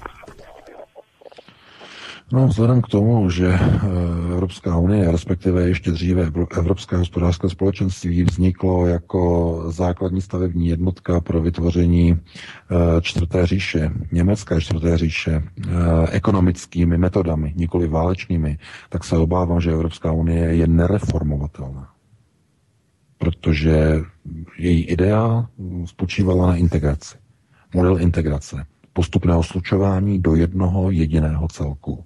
Pod vedením orgánů, které nikdo volit nebude, různých evropských komisí, různých sekretariátů a tak dále a tak dále. Takže bohužel já nemám příliš důvěru v nějaké iluze o reformu Evropské unie. Tak, aby sloužila jenom čistě třeba ekonomickým účelům eh, a k dobru, když to řeknu takhle, k dobru jednotlivých národních států. Hmm. To bohužel si nemyslím. Hmm. Výborně. Já tady vemu jeden uh, dotaz uh, z mailu, protože to je docela zajímavý. Nemyslíte si, pane VK, že díky účinnosti článku 9 odstavec 2 naší ústavy, zveřejněném panem Rycheckým, nebude totálně anulováno základní snažení prosazení přímé demokracie hnutím SPD v parlamentu? Eh, článek 9 odstavec 2 znamená změna podstatných náležitostí demokratického právního státu je nepřípustná. Tak, co s tím? Ano, já jsem o tom, já, to tom, já jsem o tom psal článek asi před třemi týdny. E, vím o tom problému a je to možné. Je to možné, že e, něco jako, nebo to, co je nazýváno přímou demokracií, e, že bude zcela ústavním soudem zamítnuto. To mhm. znamená, řekne, že to je neústavní. Mm. Jinými slovy, lidé si nebudou moci rozhodovat u referent tak, aby se jednalo o přímý výkon legislativní moci. Mm-hmm. To znamená, bude to, pokud bude nějaké referendum, bude mít pouze třeba poradní charakter. A takový význam takové obecného referenda bude úplně k ničemu. To je samozřejmé. A to je v podstatě i v rámci preambule, tam si člověk může vyzobnout, co se mu zrovna hodí z té ústavy, protože zase v preambuli je napsáno, že eh, moc přímá moc je vkládána do rukou lidu, nebo jak je tam přesně definováno, takže to je jako Korán. Člověk si může vybrat opravdu, co chce. Jo. No, ano, Bible ano, taky. Ano, ano. To, to je to samé, že to je přesně ono. No, dobře. Já vím, tady s tím jsou ohromné problémy, protože oni to mají opravdu svým způsobem hodně, jak se říká, zazděný a těžko se s tím, těžko s tím něco dělat. A to je to, proč já stále říkám, že právě politickýma stranama nebo i volbama, že, protože to je přesně ono, že nelze nic docílit. Tím nechci říci, aby bylo něco násilně, ale eh, právě díky takovým, takovým to pojistkám, který oni tady mají v těch různých ústavách a podobně, tak eh, fakt asi těžko lze cokoliv docílit. I když se ty politici a politické strany budou snažit, tak to stejně asi díky tomu nemůže, nemůže projít. Tak, máme tu další telefon. Tak, eh, jste ve vysílání, povídejte. Ahoj. Tak, tady Čestmír. No, ahoj, Čestmír. Tak, no. A tak já bych chtěl pozdravit normálně Miloše, co se vrací zase z Lichtensteinska. Ano. Tebe taky, Pavle. Díky. Chci tady pozdravit taky Vítka a Václava no. Seru taky. No, to chci taky pozdravit. tak a teď bych chtěl tady říct, tak no, věci, prosím, k věci, k věci, protože máme málo času. No, no, teď jsem to tam zase trošku zapomněl, ale chtěl bych chtěl to říct, eh, tady ten pán, co tady mluvil předtím, tak vlastně má poslance, tak a tím to tam napíše, proč vlastně poslouchají Evropskou unii, jo, protože když není volená, jo, to, to, musí, to musí oni, ne někdo to bude zařizovat.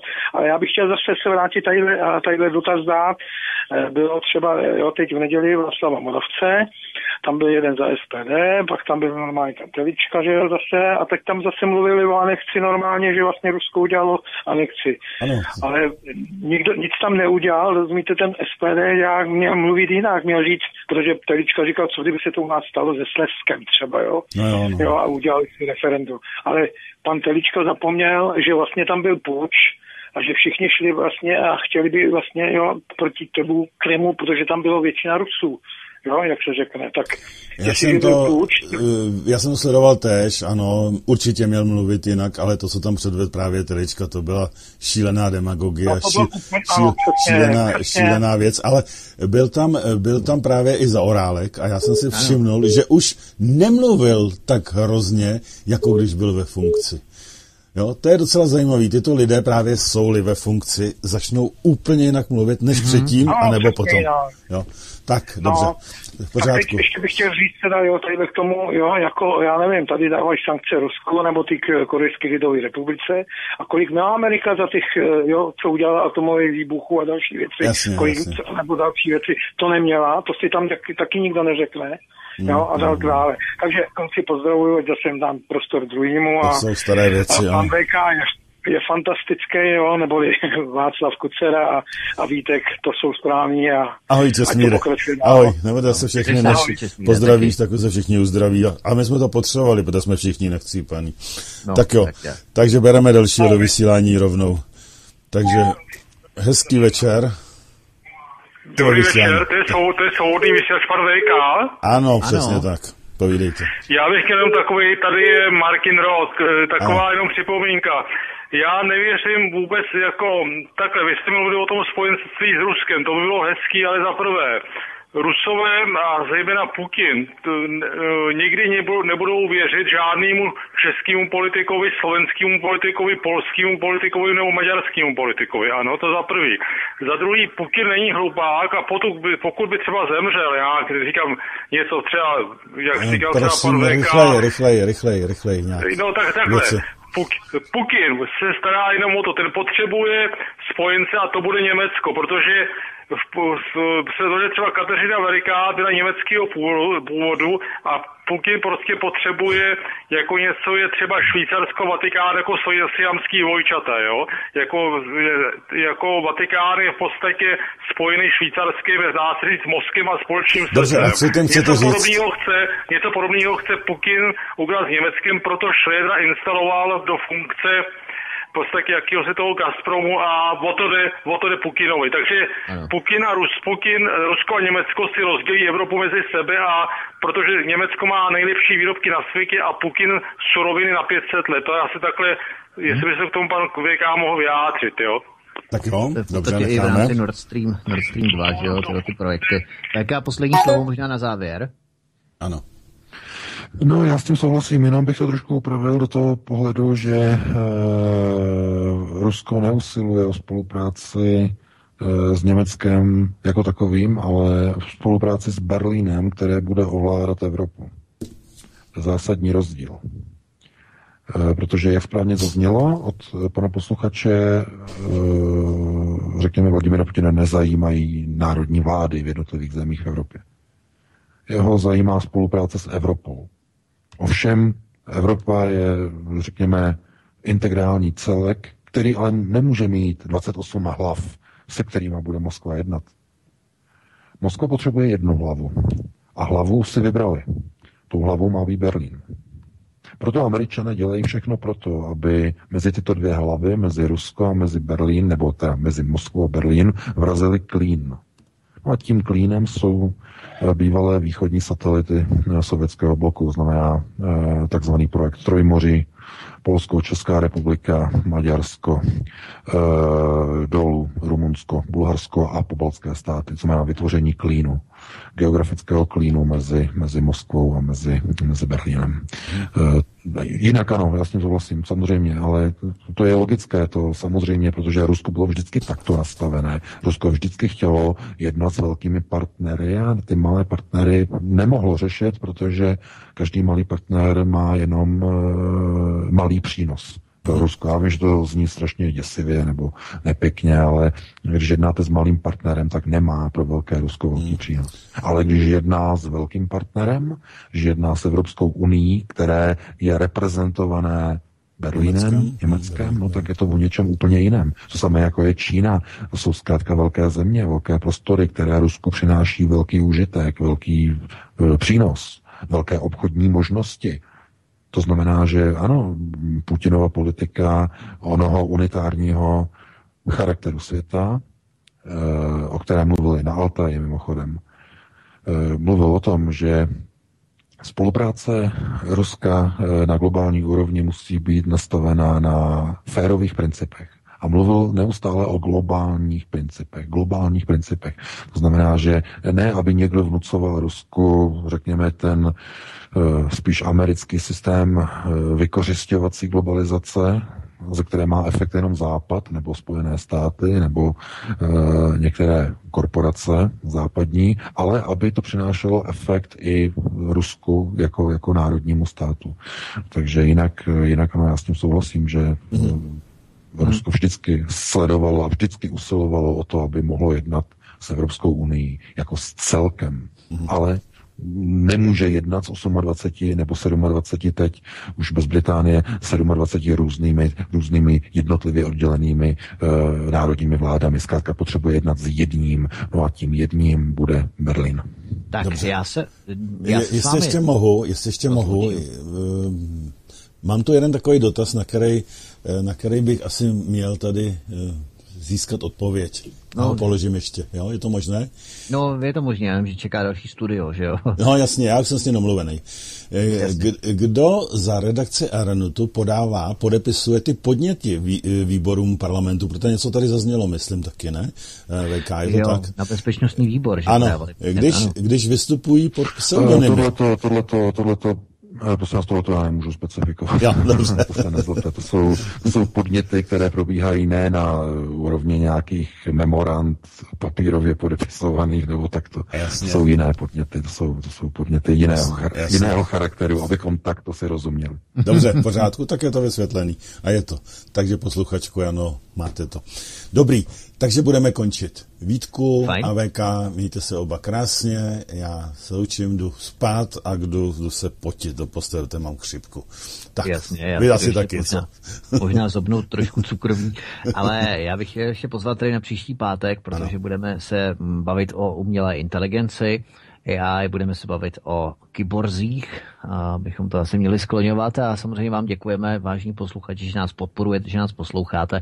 Budeme rádi, když budete tento pořad i samozřejmě články z Ironetu sdílet na sociální sítě. Ano. Takže to by bylo všechno. Já se s vámi loučím, přeju dobrou noc a zdravím všechny posluchače i čtenáře Ironetu VK ještě. Já se také loučím, budu se těšit na příští pořad, na příští pátek, který bude mimochodem posledním pořadem tohoto roku. Takže budu se těšit na zajímavé téma. Já se pro dnešek loučím s tebou Vítku i s tebou Pavle a okay. samozřejmě se všemi posluchači Svobodného vysílače CS, se všemi čtenáři CZ. Přeji vám krásnou dobrou noc a příští pátek opět naslyšenou. Mm-hmm. Také se připoju a jenom dodáme přesně tak, my 29. prosince vysílat nebudeme, budeme mít mezi svátky trošku klid, tak mm-hmm. jenom abychom to uvedli na míru. Tak to je všechno, definitivně hezký večer. Mějte se krásně, eh, vážení posluchači a diváci, a neodcházejte, protože bude následovat další pořad ze studia Midgard, hovory při víně. Takže mějte se, naschle.